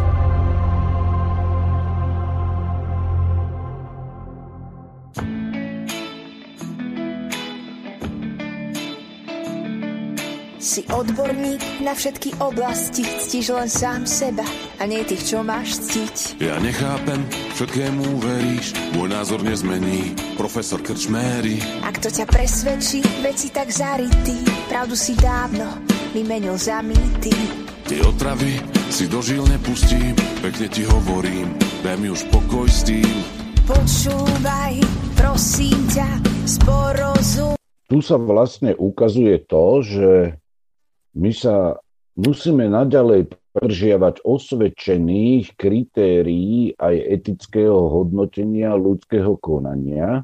A ak máme posudzovať z hľadiska prospešnosti pre ľudské zdravie, povedzme to, čo sa dnes nazýva vakcináciou proti covidu, tak bez toho, aby sme použili osvedčené kritéria Jednoducho to nebude možné, pretože vidíme, ako tá masová propaganda, ktorú držia v rukách určité zaujímavé subjekty, že jednoducho vytvorila v ľuďoch nejaké presvedčenie, ktoré nie je založené na objektívnej pravde, že vpichnutie nejakej substancie alebo nejakého súboru substancií, ktoré sa nazýva vakcínou, je pre nich a pre spoločnosť riešením a jediným riešením.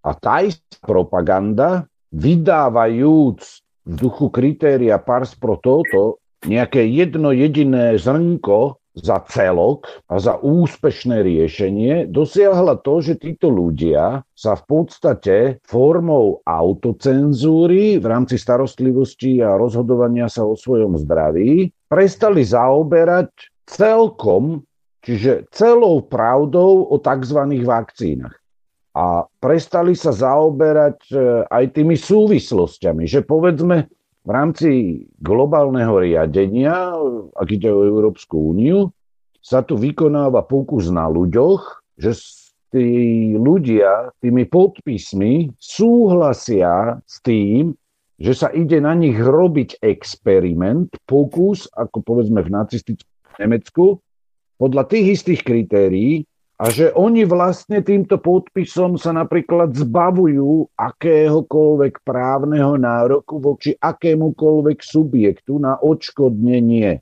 A toto súvisí s tým, čo ja hovorím, že tu absentujú, sú tu nejakým spôsobom ideologicky zotreté hranice medzi dobrom a zlom, medzi pravdou a lžou. A z experimentálnych zásahov do psychosomatickej štruktúry ľudského organizmu, ktoré sú motivované transhumanistickou ideológiou, sa ide zasahovať do genetického patrimónia ľudstva a tí, ktorí z pozície svojich funkcií, že spravujú tento štát a z pozície svojich právnych povinností chrániť občanov Slovenskej republiky pred vnútorným a vonkajším nepriateľom, čo je prvá úloha štátu, a to sa týka aj biologickej bezpečnosti, to sa týka tej bezpečnosti genetického patrimónia slovenského národa. Títo ľudia nekonajú v zmysle svojich právnych povinností, čiže oni v konečnom dôsledku,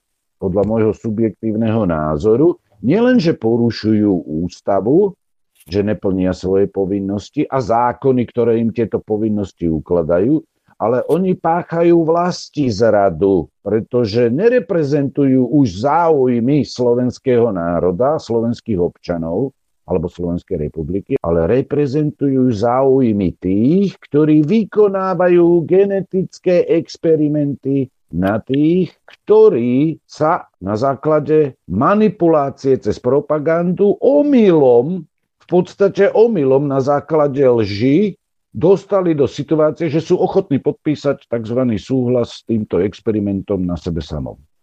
Tento právnický aspekt ma inšpiroval k tomu, že je tu akože právnická cesta, ale tá právnická cesta v podmienkach formálneho práva vlastne nemá žiadnu validitu, žiadnu hodnotu, žiadny účinok, pretože vy vidíte, my všetci vidia, že mocenskí maniaci si prispôsobujú nielen to, čo existuje, to právo, ktoré už tu platí, ale ho menia podľa svojich vlastných potrieb a záujmov bez ohľadu na to, čo je objektívne potrebné, čo je prirodzeným právom, čo je právom odvodeným z tých imanentných zákonov prežitia. A preto sa chvíľu ešte venujeme tejto právnickej ceste, ktorá u mnohých občanov vzbudzuje nádej. Myslia si, že keď sa podá sťažnosť, treba z Hágu, alebo na prokuratúru,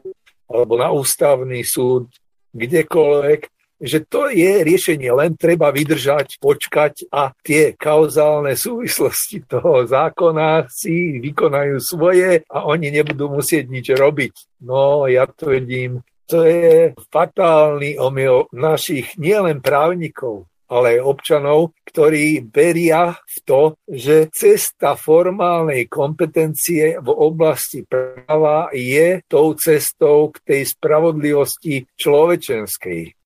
Slovenská spoločnosť nielenže v minulosti akceptovala prechod z jedného systému na druhý a vkladala nádeje do systému, ktorý je aspoň po tej procedurálnej právnej forme založený na princípe tzv. demokratickej väčšiny, ten teraz nejdem rozoberať. Ale naša spoločnosť v podstate akceptovala niečo, čo ja nazývam, a vy ste to teraz istým spôsobom naznačil, oni akceptovali metodologický redukcionizmus právneho pozitivizmu. My tu máme nejaké platné právo spoločnosti, nad ktorými akože najvyššia právna norma, ktorou je ústava a nad ňou sú ešte určité medzinárodné zmluvy a dohovory. Vy poukazujete na to a oprávnene poukazujete na to, že aj v tej oblasti ľudského zdravia, aj v akejkoľvek inej oblasti je toto nedostatočné že oni tie určité záujmové skupiny v pozadí si prispôsobujú právny systém podľa požiadaviek, ktoré sú pre nich výhodné, aby si teda udržali moc a vplyv, aby mohli spolahlivým spôsobom tento systém naďalej udržiavať v chode.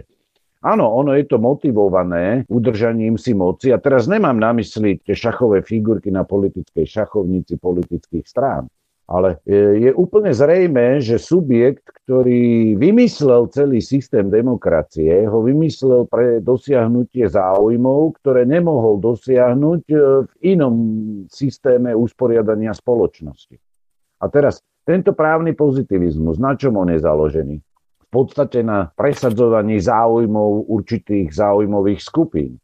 To, že tento právny pozitivizmus, čiže právo si uzurpuje moc, ktorá právu ako takému z jeho podstaty neprináleží, to je evidentný fakt, pretože vy ste správne poukázali na to, že je tu ešte niečo, čo nazývame prírodzeným právom.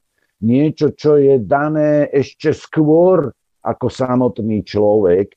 Čiže právny pozitivizmus, celý ten systém tých noriem, ktorý tu my máme, spočíva v tom, že my už pomocou práva určujeme, kto môže a nemôže žiť, kto a akým spôsobom má žiť. Dokonca sa určuje, čo je dobro a zlo, pravda a lož. A to právnym normám neprináleží. Právne normy majú stanovovať prírodzené morálne hranice, najmä v tých oblastiach, že človek, ktorý je súčasťou spoločnosti, v rámci svojej individuálnej slobody a vzťahovosti má konať v medziach svojej ľudskej prírodzenosti a dôstojnosti. Na to slúži, to je podstatný zmysel práva. Ak, ak my právom začneme určovať veci, ktoré sa určujú dnes takýmto spôsobom, tak sa neskôr zredukuje akýkoľvek problém, ktorý sa vyskytuje prirodzene v spoločnosti, len na právnu rovinu Výsledkom čoho bude to, že ten problém sa v skutočnosti nebude riešiť. A keď sa prenesieme do sveta teda ľudského zdravia a rešpektovanie ľudského života, tak e, je úplne zrejme, že my nemôžeme len právne nejakým spôsobom kodifikovať určité vzťahy a určité nejaké normy, ak ide o terapiu, diagnostiku alebo nejaké biomedicínske manipulácie v rámci slobodného informovaného súhlasu alebo v rámci toho, čo nazývame právnou demarkáciou slobody svedomia a povedzme aj zodpovednosti za svoj život a za svoje zdravie, alebo spolu zodpovednosti v určitej miere za zdravie iných. To nestačí, lebo právo ono má svoje obmedzené kompetencie. Ale je veľmi ľahko zneužiteľné na to, aby sa stalo účinným nástrojom na dosahovanie ideologických záujmových cieľov. A žiaľ, máme možnosť vidieť, že posledných, ja neviem, 20 rokov v Slovenskej republike vidíme, že právne normy aj v oblasti zdravotníctva boli upravované spôsobom, že boli výlučne v prospech záujmov skupín v zdravotníctve a neboli v záujme ľudského zdravia a pacienta, ktorý je centrálnym bodom záujmu tohto zdravotníckého systému. A teraz máme výsledok za posledný rok, žiadna diagnostika, žiadne plánované zákroky, vyšetrenia, operácie, jednoducho tá primárna línia, nejaká aj prevencia jednoducho neexistovala a za to naša slovenská spoločnosť zaplatila takú cenu, o ktorej títo politici, ktorí toto spôsobili, ani len netušia. A preto ja hovorím neustále, že je nesmierne dôležité rešpektovať univerzálne kritérium, podľa ktorého, ako podľa referenčného bodu, my budeme rozlišovať, čo je dobro a zlo pre človeka, čo je pravda a lož. A týmto kritériom môže byť, podľa môjho presvedčenia, prírodzený mravný zákon v zmysle toho, čo sa nazýva po latinsky lex naturalis, že sú tu určité primárne princípy, sekundárne princípy a konkluziones, ktoré majú nadčasový charakter a sú v bytostnom metafyzickom súzvuku s ľudskou prírodzenosťou každej historickej epoche. A nemusíme riešiť otázku pôvodu týchto princípov je lepšie skôr, myslím si, že riešiť otázku toho, že toto bolo odstránené aj vo forme vzdelávania, aj v každej oblasti našej civilizácie. A výsledkom je to, že každý má v úvodzovkách svoju pravdu, každý má svoj zorný uhol pohľadu. A tieto jednotlivé pohľady sú všetky rovnako hodnotné, rovnako validné, rovnako potrebné. A kam nás tento chaos vyplývajúci aj z morálneho relativizmu, aj z právneho pozitivizmu, aj z e, určitého morálneho permisivizmu doviedol, to máme možnosť vidieť. Naša civilizácia jednoznačne kolabuje. Tu je zlomok ľudí, ktorí ešte chápu, vidia a vedia aj predložiť riešenie. Ale títo ľudia sú žiaľ už v zárodku svojich aktivít častokrát eliminovaní keď sa absolutizuje formálne právo, justičné právo, tak to vyzerá tak, že právnici a sudcovia by vlastne mali rozhodovať o správnosti vedeckých výrokov alebo teórií alebo poznatkov. Mali by rozhodovať o správnosti technických riešení. Mali by rozhodovať o tom, či daný umelecký výkon je krásny alebo škaredý. Veď to je absurdné. Nič také nie je možné prostredníctvom práva. Práva konvenčného ale je prírodzené právo ľudí, ktorí rozhodujú svojimi činmi, svojim správaním, svojim jednaním, tým, čo robia a čo žijú každý deň, každý moment svojho života. Ide o to, aby sme si uvedomili, že celý náš svet je v pohybe, vo vývoji. Právnici si myslia a dokonca niekedy aj vedci všeobecne, že stačí pochopiť kauzalitu, príčinno-následné súvislosti, ale pokiaľ vy nechápete vývojové zákonitosti, zákonitosti, ktoré prebiehajú v čase a priestore, pokiaľ nepoznáte históriu, čiže retrognóza chýba, pokiaľ nechápete, akými procesmi prechádzajú tie vývojové procesy a lámu sa v súčasnosti do budúcnosti, tak jednoducho neviete odhadnúť ani regulovať tieto procesy. A tam nestačí vonkoncom žiadne právnické vzdelanie a žiadne rozhodovanie na základe práva. Čiže poviem to ináč. Nejde o to, či ten, ktorý právnik alebo tá, ktorá žaloba vyhrá alebo prehrá. Ale ide o to, či budeme živí alebo mŕtvi. Či budeme žiť ako ľudia alebo ako otroci. A o tomto sa nerozhoduje na žiadnom súde. Aj tie súdy, ktoré boli na túto tému norimbersky a tak ďalej, v konečnom dôsledku boli súdmi jedných zločincov proti druhým zločincov. No, chápem, čo naše, chcete povedať, áno. A naše, naše prírodzené zákony, tie imanentné zákony, ktoré vyplývajú z objektívnych zákonov, ktoré platia bez ohľadu na to, čo si kto myslí, čo si kto uzákoní, čo si ktorý parlament príjme ako zákony, tak tie musíme znova pochopiť a z nich musíme postaviť, na nich musíme postaviť tú spoločenskú zmluvu, ktorá nám umožňovala tisícročia prežiť a rozvinúť ju na ďalšej vyššej úrovni. Nestačí len búrať to zlé treba stávať to nové a to je to, čo prekonáva aj súčasný zákon, nám hovorí, že môžeme sa vzbúriť, môžeme byť neposlušní, ale človek, ktorý je zrelý, dospelý, ten nepotrebuje sa búriť, ten nepotrebuje byť neposlušný. Jemu stačí, keď robí to, čo vie, že je treba robiť a je to to, čo skutočné problémy skutočne rieši. Tam je cesta človeka. OK, ale to je také trošku idealistické treba byť aj taký v tej praktickej rovine riešení, pretože stačí, že viete, čo máte robiť. Povedzme, človek si uvedomí na základe empirických faktov, že nosenie rúška je škodlivé a teda nebude nosiť rúško. No čo s ním spraví tá spoločnosť? Však ste to sám zažili x krát. Áno.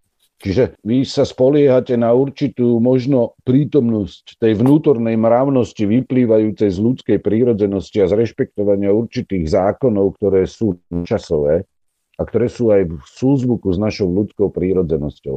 No, že tá realita života je iná. Viete, že vy e, na základe aj celoživotných skúseností, určitých možno omylov, pozitívnych výsledkov a všetkého ste pochopili zmysel života ale to nemôžete automaticky očakávať od ostatných členov spoločnosti, že budú uvažovať e, v takýchto kategóriách ako vy o súčasných problémoch starostlivosti o zdravie a vysporiadanie sa s tou hysteriou a panikou okolo pandémie, ktorá tu vraj existuje. To je ten problém, že ten nadhľad, ktorý majú skúsení, zrelí ľudia, logicky uvažujúci a možno formulujúci to, čo chcú vyjadriť, tak e, takýchto ľudí vždy v každej spoločnosti bolo také minimum, že tvorili zlomok percent. Áno, tá drvivá menšina, ale s tou drvivou menšinou totiž treba začať.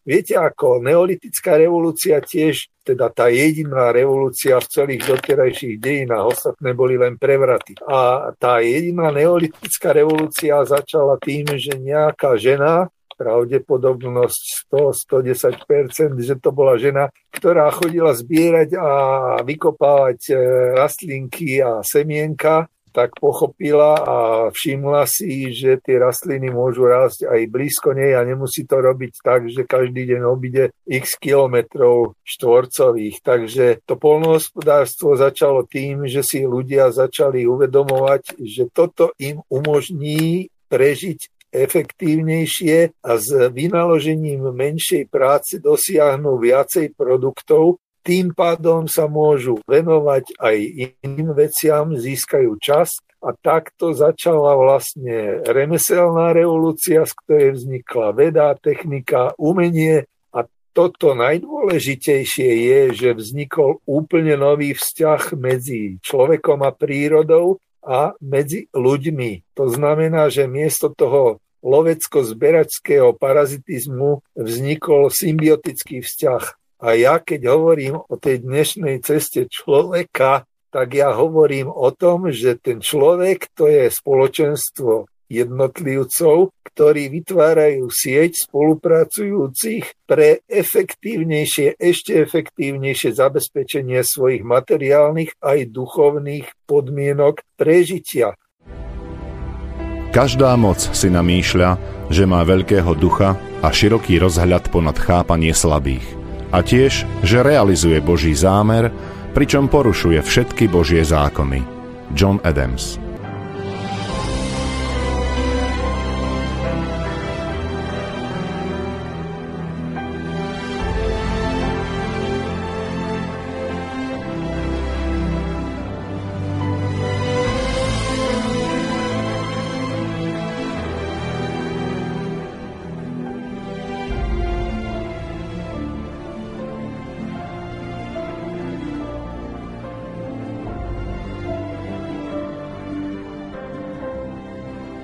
Počúvate Slobodný vysielač.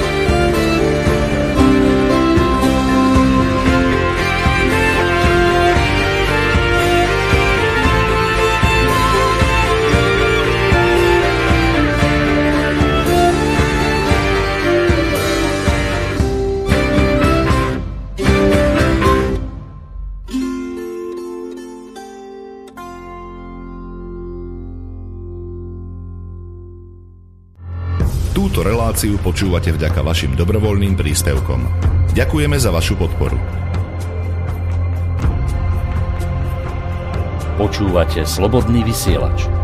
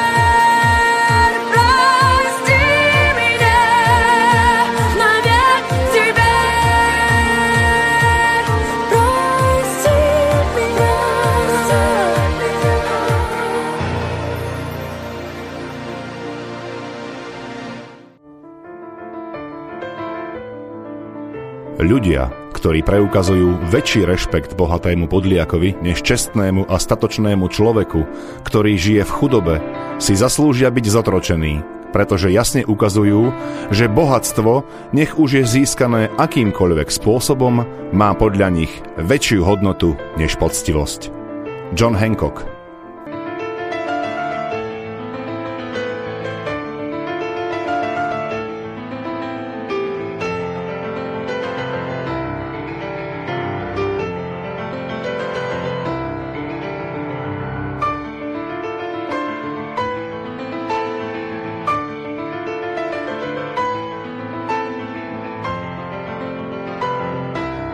Počúvate Slobodný vysielač. Chcete byť konkrétny, ja som konkrétny. Okrem toho, že poskytujem možnosť ľuďom liečiť sa prírodnými liekmi, ktoré nemajú žiadne vedlejšie alebo žiadne negatívne vedlejšie účinky, len že prežijú rakovinu a budú môcť pracovať a žiť zmysluplne, tak e, som vytvoril teraz ďalší produkt pre kardiakov. Ale teraz obchádzam Slovensko spolu s kolegami, ktorí šírime myšlienku seba zásobovania a nezávislosti potravinovej na úrovni jednotlivcov, rodín a obcí tak, že ich učíme pestovať a chovať, pestovať rastliny a chovať živočichy na princípe akvapónie. Je to vlastne v malom zmenšení na ekologického systému, toho systému, ktorý tu bol a žil bez nás, pred nami, mimo nás, len tým, že je to zmenšenina, tak je ochudobnená o množstvo regulátorov, ktoré sa vyvinuli v prírode a tým pádom ten človek, ktorý ten akvaponický systém chce prevádzkovať, tak musí pochopiť prírodzené zákony, tie imanentné zákony toho rastu tých rastlín a živočíchov, tej symbiózy medzi rastlinami a živočíchmi a tým pádom musí sa naučiť tomu, čo ja nazývam tretie čítanie. Čiže čítanie nie z internetu alebo z televízie, ale z skutočnosti samotnej. To znamená, že tí ľudia budú chápať veci tak, že budú vedieť vyvodzovať zákonitosti. Tak, ako bola kedy Galileo, keď si spúšťal rôzne predmety a meral ich rýchlosť a zrýchlenie a odhalil gravitačné zákony a podobné veci. Proste jednoducho oni sa takto naučia nielen produkovať si zdravé potraviny a tým pádom aj zdravie sebe sa samým, lebo v tých potravinách a rastlinách je v podstate zdravie bez zvyšku zabezpečené, tak sa naučia hlavne to, že čítajú tú skutočnosť a na základe toho pochopia, ako funguje symbióza nielen v prírode, ale aj medzi ľuďmi. Pretože jeden akvaponista nedokáže prežiť sám. On potrebuje mať partnerov, ktorými sa dohodne, čo kto bude pestovať, čo kto bude chovať, tak aby si vybudovali tú rozmanitosť, ktorú potrebujú preto, aby ich život bol nielen možný, ale aj príjemný a bohatý. Takže neteoretizujem o človeku alebo o človekoch, prakticky to riešim tak, že ľudia, ktorí chcú, sa môžu pripojiť a behom jednej jedinej sezóny, pár mesiacov, môžu zmeniť videnie a chápanie nielen sveta, ale aj seba v tom svete a začnú jednať, to je to najdôležitejšie, úplne iným spôsobom, akému ich viedla táto konzumeristická spoločnosť založená na tom, že všetci sú atomizovaní a závislí od nejakých subdodávateľov, ktorých musia prosiť, aby mohli vôbec prežiť. Ja, pán Michalek, viem o tých vašich aktivitách a ja tieto aktivity skutočne aj vás, čo sa na tom podielate, ako obdivujem. Lebo vy sa snažíte jednak ľuďom pomáhať v rámci určitých produktov, stojí to veľa úsilia, ktoré musí byť vyjadrené potom aj v určitých peniazoch, ale tu ide o to, že vy sa takýmto spôsobom, keď ľudí vediete k samostatnosti a sebestačnosti, stávate ideologickým nepriateľom číslo jedna v tejto historickej dobe, ktorej prebiehajú určité spoločenské procesy, ktoré sú hypokriticky ukryté pred očami verejnosti, kde sa preformátovávajú základné civilizačné medziludské vzťahy. A tak tieto idei sú o to nebezpečnejšie, pretože oni prebudzajú ľudí. Lebo napríklad vezmime si riešenie, jedno z riešení, alebo teraz už jediné správne v úvodzovkách riešenie tejto pandémie, je to, že počúvame ideologické chválospevy, ktoré zaznievajú v podstate skoro zo všetkých strán a oni sú v skutočnosti prejavom intelektuálnej, duchovnej zrady biomedicínskeho cynizmu, povedal by som doslova etickej infantility, ktorá hraničí s morálnou demenciou. Jednoducho ospevujú sa tu akože vakcíny. Hypokratová prísaha sa roztrhala kde si potichučky v kúte. Základný bioetický princíp primum non nocere, čiže neškodiť pacientovi, nič neznamená. A takýmto spôsobom, ktorý sa propagandisticky doslova sa vyvíja obrovský mediálny tlak, morálny, duchovný tlak na obyvateľstvo, ktorý je sprevádzaný kadejakými infantilnými rozprávkami pre ľudí, u ktorých absentuje kritické myslenie, tak e, toto všetko sa považuje za jediný spôsob nejakého východiska. To, že to východisko nie je ani nikdy nebude, to, ktorí vedia kriticky myslieť, vedia. Ale zábavné je na tom to, a súčasne aj tragické, podľa toho zorného uhla, ako sa na to pozeráme, že zo strany tých, ktorí spravujú moc, nie skutoční držiteľia moci, ale zo strany tých, ktorí ho spravujú, sa uplatňovali určité teoretické poznatky, ako riadiť spoločnosť, ako ho ovládať. To všetci dobre vieme a dnešný človek, okrem tohto tlaku, ktorý je bežný, ktorý vytvára každá vládna moc, ktorá chce udržať systém, v ktorom prosperuje, aby bol stabilný, okrem toho je tu prítomný ten obrovský strach ľudí pred akýmsi vírusom, pred akousi pandémiou.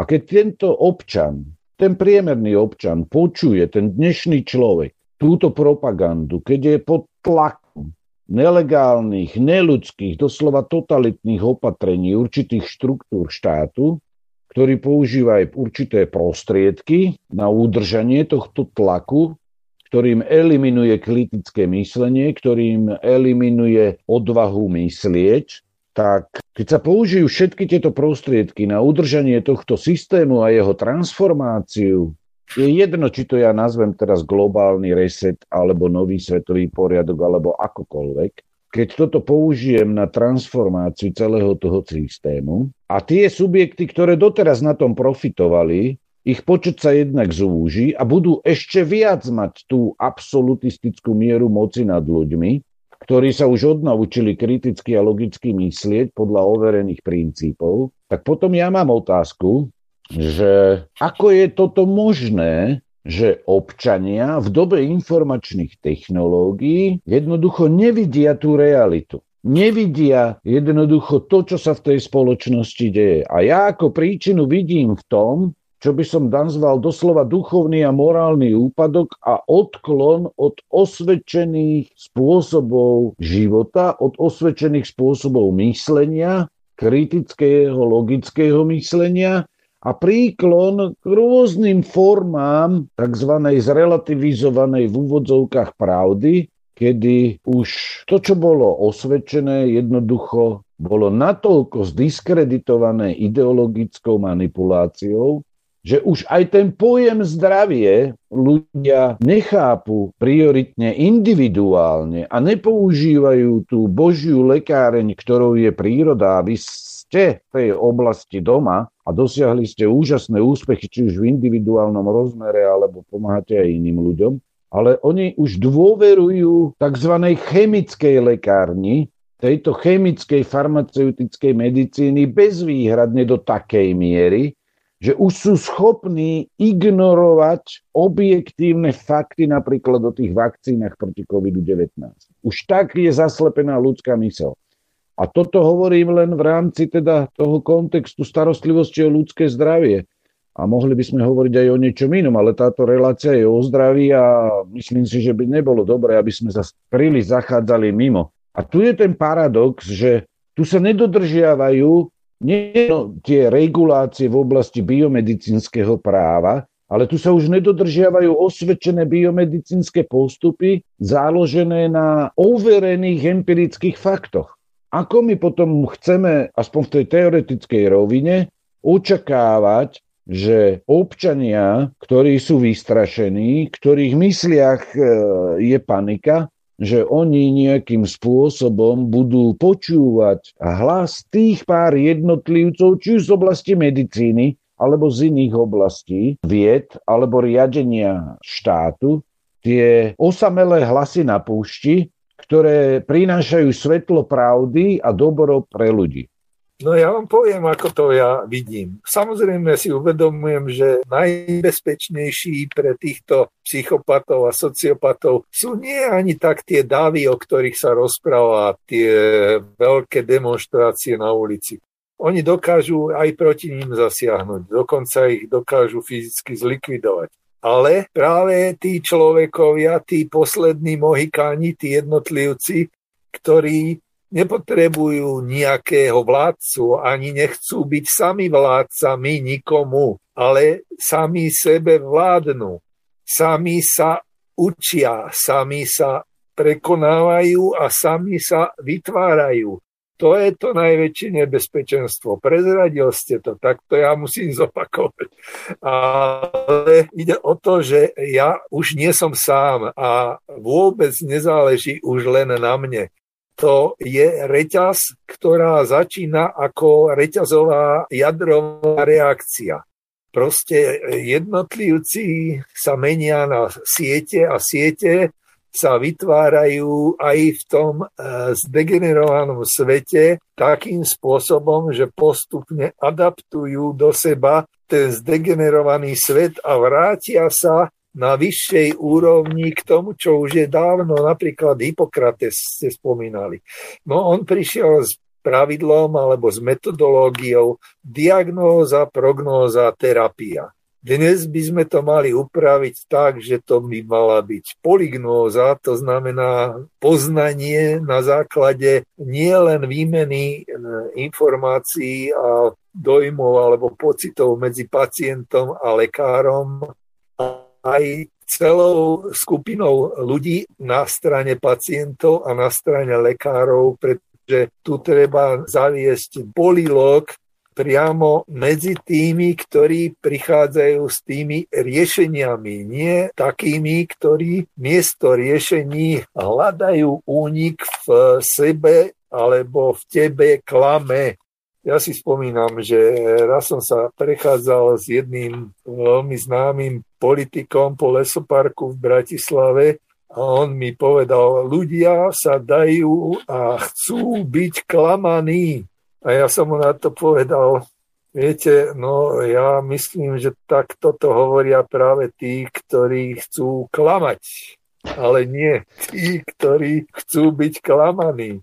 A nepoviem to meno, pretože to je veľmi známa postava našej kultúrnej politickej histórie 68 rokov, lebo by som ho týmto veľmi zdiskretizoval. Ale to, čo ničí a zabíja tento svet, to nie je koronavírus, to nie sú choroby, dokonca to nie sú ani vojny, ale je to jednoducho neschopnosť vidieť v súvislosti celku, chápať e, problémy v súvislostiach celku a riešiť tieto reálne problémy v duchu. Ja to nazývam takým jednoduchým pojmom pozitívny invariant zákona pohybu celistvého celku. Ale e, mnohí si myslia, že to je príliš zložitý pojem, ja ho len v krátkosti vysvetlím. Každý proces má svoje imanentné zákonitosti. Keď ich vieme prečítať, tak podľa nich môžeme robiť dobro aj zlo.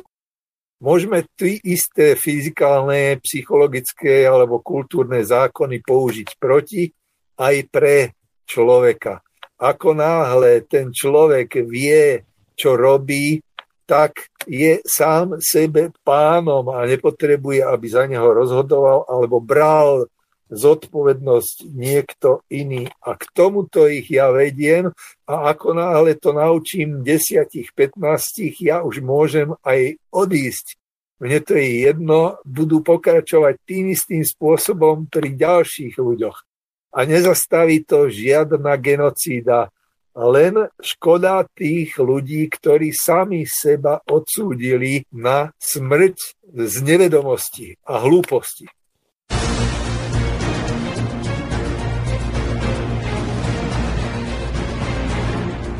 Sloboda slova je najzákladnejší pilier slobodnej vlády. Keď zbúrate túto oporu, ústava slobodnej spoločnosti stráca svoju platnosť a na jej ruinách vyrastá tyrania. Benjamin Franklin Máte naladený slobodný vysielač Banská Bystrica.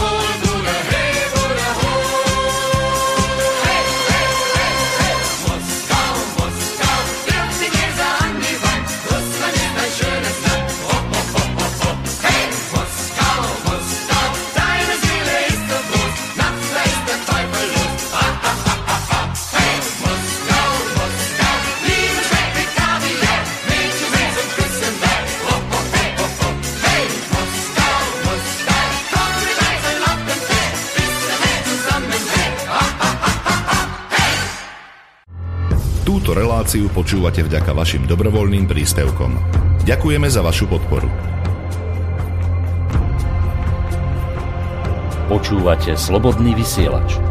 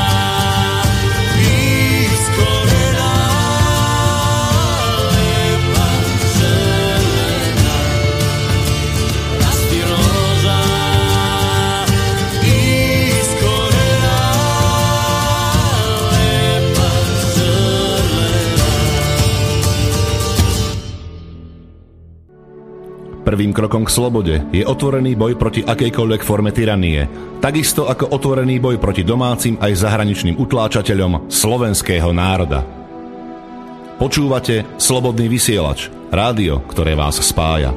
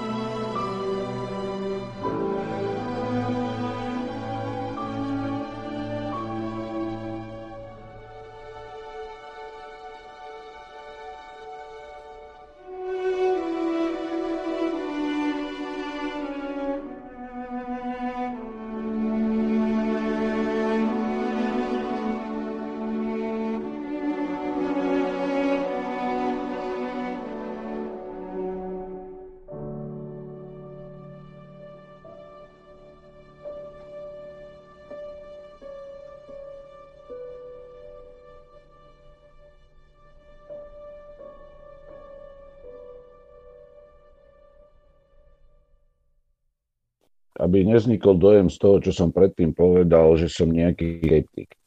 Ale ja beriem do úvahy tú realitu. Viete, v biomedicíne sa vždy zdôrazňovala profilaxia, prírodzený imunitný systém, posilňovanie imunitného systému. A zrazu z ničeho nič zo dňa na deň, ako keby prestali fungovať osvedčené a staré tie imunizačné praktiky prírodzeného chodu vecí v rámci interakcie medzi organizmom človeka a nejakými patologickými činiteľmi. A v duchu tej ideologickej manipulácie ľudia nadobudli presvedčenie, že jednoducho záchranu musíme vhľadať v opatreniach, v testovaní a vo vakcinácii. Toto propaganda forsíruje. Každému z nás je jasné, a myslím si, že aj pán Filo bude súhlasiť, že iba určitú časť ľudí môžete klamať až do smrti. No. Veľkú väčšinu ľudí môžete klamať určitý čas, ktorý niekedy môže byť aj niekoľko rokov. A je veľmi malá časť e, občanov alebo ľudí v spoločnosti v každej historickej epoche, ktorých nemôžete oklamať. A treba poukázať na to, že ten dominujúci strach dnes strach. Skutočne niektorí ľudia, viete, vy chodíte bez rúška, prekonal ste rakovinu vlastnými liečebnými určitými postupmi a vy chodíte a správate sa prírodzeným spôsobom, čo je na človeka vášho veku istým spôsobom odbydiúhodné v tejto dobe určitej paniky, určitej hystérie, ktorá je predkaná tými ideologickými mediálnymi manipuláciami. Ale ja istoj miere chápem tých ľudí, že u nich všetky tieto faktory strachu, paniky a ideologických manipulácií úplne zničili tú racionalitu a logiku. A dnes, keď už sa môžeme odvolať, už niekoľko mesiacov to platí, na empiricky overené poznatky, či už z oblasti biomedicíny, ako je epidemiológia, vírológia, infektológovia a podobne, alebo aj na nositeľov mnohých významných e, ocenení v oblasti biomedicíny, tak nič z toho, čo sa považovalo za riešenie, nefunguje a napriek tomu ten panický strach tu je stále u mnohých občanov prítomný. V rámci starostlivosti o ich zdravie oni majú obavy o svoj život. A ja osobne som presvedčený, že ťažko, no ja to vidím ako nesmierne náročnú úlohu zobudiť ľudí z tohto strachu a sa ho zbavili. A apelovať na zdravý sedliacký rozum, na určité fakty. To je všetko, čo je podstatou toho problému. Tá duchovná, morálna, kultúrna úroveň jednotlivcov, kedy nebude žiadne riešenie a východisko pozitívne pre človeka, pre ľudský život, pre symbiotický život s prírodou, nebude možné riešenie, keď sa nevrátime k empirickým faktom, keď sa nevrátime k zdravému sedliackému rozumu, bez vyvolávania nejakej paniky. Jednoducho, my musíme aplikovať to, čo sa osvedčilo v histórii, ale musíme byť motivovaní šlachetnými úmyslami. A ja toto všetko vidím ako niečo, čo je doslova nad ľudskou úlohou. Ja som nedávno mal rozhovor, ja neviem, 3 dní dozadu s človekom, ktorý jednu vakcínu pre svoje dieťa odmýta, druhú vakcínu chce. A ten rozhovor bol zaujímavý v tom, že tam nejakým spôsobom Niekde je ochotný akceptovať toxické substancie vo vakcíne a niekde nechce akceptovať vakcínu z iných dôvodov. A to je taký svojský paradox, že podľa vlastného subjektívneho úsudku toho originálneho jedinečného pohľadu na konkrétny problém som zistil, že absentuje univerzálne kritérium v týchto rozhodnutiach častokrát. Že keď ja akceptujem pri dvoch v zásade rovnakých preparátoch, ale zameraných na iné choroby, zlo, ktoré predstavujú tie substancie a pri druhom to neakceptujem, tak sa pýtam, kde je ten referenčný bod, podľa ktorého sa my rozhodujeme. Keď v jednom prípade nám niečo vadí, v druhom prípade nám to zrazu nevadí, no takýmto určitým vnútorne nekoherentným postojom, ak by sme chceli riešiť túto súčasnú situáciu, keď ide o kolaps civilizácie a jej preformátovanie, a ak by sme takto chceli riešiť aj starostlivosť o zdravie, tak podľa čoho sa potom rozhodneme, že tuto aplikujeme rovnaký, nejaký, no, rovnaký, nejaký osvedčený spôsob riešenia problému, tak ako navrhujete, že pochopiť zákonitosti, navrhnúť účinné riešenie s chceným takýmto výsledkom. A v inom prípade použijeme nejakú inú šablónu, iné kritérium, povedzme založené na ideológii alebo na manipulácii. Ale ja som presvedčený o tom, v rámci takého určitého aj záverečného posolstva. U nás je, to, to je doslova imperatív. Tu je požiadavka, aby sme my ako občania, slovenský národ, slovenskí občania alebo občania Slovenskej republiky otvorili svoje srdce a mysel, svoj rozum voči pravde a dobru. Aj v tej prírodzenej rovine, aj v rovine vedy, aj v rovine nevedeckého poznania, skúsenostného poznania, ale aby sme teda rešpektovali empirické fakty, alebo bez otvorenia, takého bytostného sa otvorenia voči dobru a pravde, jednoducho nebudeme mať šancu zachrániť slovenský národ. A nebude reálne ľudské východisko v prospech ľudí, tejto situácie. Lebo tu máme prebiehajúce procesy v porozadí, my nedokážeme vždy eliminovať všetky negatívne javy, ktoré sú v spoločnosti v rámci týchto paradigmatických civilizačných zmien, ktoré sa riešia aj na globálnej úrovni, ako vidíme aj na tej lokálnej slovenskej úrovni. A príde ešte mnoho všelijakých aj globálnych a planetárnych, doslova globálnych zvratov, aj takého, aj onakého charakteru v každej oblasti ľudského života, lebo oni riešia všetko v rámci toho preformátovania. Každý detail, na všetko sa pamätá. Na každú oblasť, sektor, hospodárstva, ja neviem, kultúry, náboženstva, etických princípov, ľudského zdravia. Jednoducho nezabudajú na nič, ani z medziludských vzťahov, manželstvo, rodina, výchova, vzdelávanie. Jednoducho všade je tu frontálny ako keby útok na staré civilizačné štruktúry a vytvorenie nových. A tu bez tej bytostnej otvorenosti na dobro a pravdu jednoducho nebudeme schopní ani ako jednotlivci, ani ako národ pochopiť, o čo sa tu hrá. Bo vy ste správne povedali, že tu už ide doslova o prežitie a toto riziko príchodu ďalšieho nejakého planetárneho alebo globálneho riešenia, že kde sa zase nejakí politici alebo nejaké ideologické záujmy, záujmové skupiny budú hrať na spasiteľov a nastrčia pred oči verejnosti pomocou propagandy, namiesto vakcíny zase niečo iné v budúcnosti. No s tým sa budeme môcť vyrovnať len vtedy a pravdivo ľudsky vysporiadať v prospech ľudského života a zdravia a našeho prežitia len vtedy, keď budeme otvorení tomu, čo hovorím, že aj mysel, aj duch, aj duša, srdce človeka, jeho rozum voči pravde a dobru, ale v tom objektívnom význame. Lebo ja si myslím, že v budúcnosti bude ešte náročnejšie rozlíšiť medzi dobrom a zlom, medzi pravdou a lžou. Ja si myslím, že to bude ešte ťažšie, pretože ten počet tých, ktorí sa nedajú zdeformovať vzdelávacím systémom, ja som presvedčený o tom, že klesá. Otázkou je, či sú ochotní nejakým spôsobom pracovať pre dobro tohto národa. Nejde o to bojovať proti hlúposti, proti zlu. Ide o to postaviť svet človeka na princípoch toho pozitívneho invariantu zákon pohybu celistvého celku. Čiže na tvorbe podmienok pre človečenský svet, pre život zmysluplný a bohatý, tak, aby každý a všetci nielen svojim životom, ale skutočne aj svojou smrťou naplňali zmysel ľudskej existencie. Pretože dneska sa zomiera nezmyselne väčšinou. A my sa to musíme naučiť nie od niekoho, ale sami od seba. Ani škola, ani internet, ani médiá nám k tomu veľa nepomôžu. Tá cesta človeka spočíva v tom, že on sa musí naučiť učiť sa zo skutočnosti samotnej a sám seba.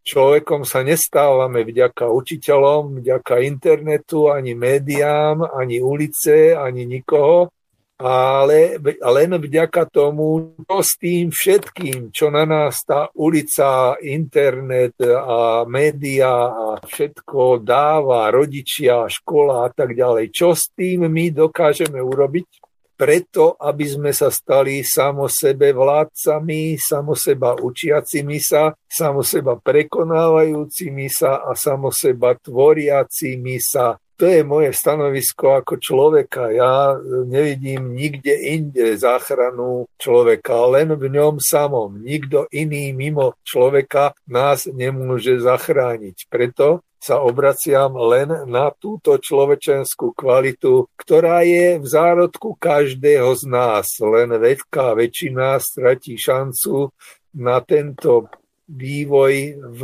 procese svojho seba stvorenia. A to je na toto stretnutie asi koniec, pretože všetko ostatné som už povedal v ostatných vysielaniach, v ostatných príspevkoch na Slobodnom vysielači a Infovojne. Rozhodne nečakajte, že vás prídu oslobodiť tí, ktorí vám to slubujú. Musíte sa oslobodiť vy sami, aj odložiť, aj stvoriť. To je všetko, čo vám ja odkazujem. Ďakujem za zaujímavý rozhovor. Ja mám k tomu ešte dve také poznámky. Jednak si rypnem do všetkých priaznivcov QAnon a podobných vtipných teórií, ktorí veria, že bude ich zachrániť Trump alebo nejaký mimozemštenia. Tak mám tiež zlú správu pre nich, že to sa nestane, ale kľudne môžu veriť naďalej tomu, čomu verili doteraz. A otázka času podľa mňa, kedy precitnú. No a druhá taká poznámka k tej otrhnutosti od reality e, niektorých tých našich e, formálnych zákonodarcov alebo zákonoborcov skôr, tak e, že Národná rada Slovenskej republiky novelizovala Archimedov zákon. Takže asi takto by som to, myslím, že stručne a výstižne pomenoval. To len dokumentuje, že duchovný kolaps spôsobuje mravný kolaps a mravný kolaps potom spôsobuje kolaps zdravého rozumu. No aj kolaps celej civilizácie, ešte keď mohli v starom Ríme mať uh, za senátora konia, tak ako ja by som dokonca ešte e, bol celkom ochotný ako mať e, namiesto koaličných poslancov kone, lebo tam by bola tak akože celkom dobrá šanca, že v 50% prípadov by sa rozhodli správne, zatiaľ čo tí naši sa v menšom percente prípadov rozhodujú správne. Ani náhodou. Niekedy veľmi málo kedy, ale určite je to hlboko pod 50%. Dobre, tak ďakujem páni, všetko dobré prajem. Majte sa všetci dobre dobre, dovidenia, do počutia. Ďakujem a... za pozvanie a lúčim sa s diskutujúcimi a s poslucháčmi. Toľko náš rozhovor s inžinierom architektom Jurajom Michalkom a doktorom teológie Renem Balákom PhD. Keďže táto relácia aj v premiére šla zo záznamu, prípadné otázky, názory, pripomienky, námietky a ďalšiu spätnú väzbu, ak ste aj napísali na štúdiový e-mail, prepošlite prosím na sam sebe lekarom zavináč gmail.com alebo ak chcete po anglicky gmail.com. Ak si myslíte, že naše vysielanie má zmysel a prínos pre vás či iných ľudí, vašich blízkych či vzdialených, a ak máte niečo na a chcete nás v našej tvorbe podporiť, môžete jednak poukázať 2% z vašej dane z príjmu na slobodný vysielač alebo na aj moju činnosť pod značkou Sloboda v očkovaní, keďže mňa slobodný vysielač za tvorbu týchto relácií neplatí. Jednak môžete bankovým prevodom poukázať ľubovoľnú sumu na podporu slobodného vysielača alebo mojej činnosti – Podrobnosti nájdete na internetových stránkach www.slobodnyvysielac.sk respektíve www.slobodavodskovani.sk Moje meno je Marian Filo a najbližšie sa môžeme počuť o dva týždne, teda v nedelu 16.5.2021. Do skorého počutia. Prisahal som na oltári Boha väčšné nepriateľstvo každej forme tyranie nad mysľou človeka. Thomas Jefferson.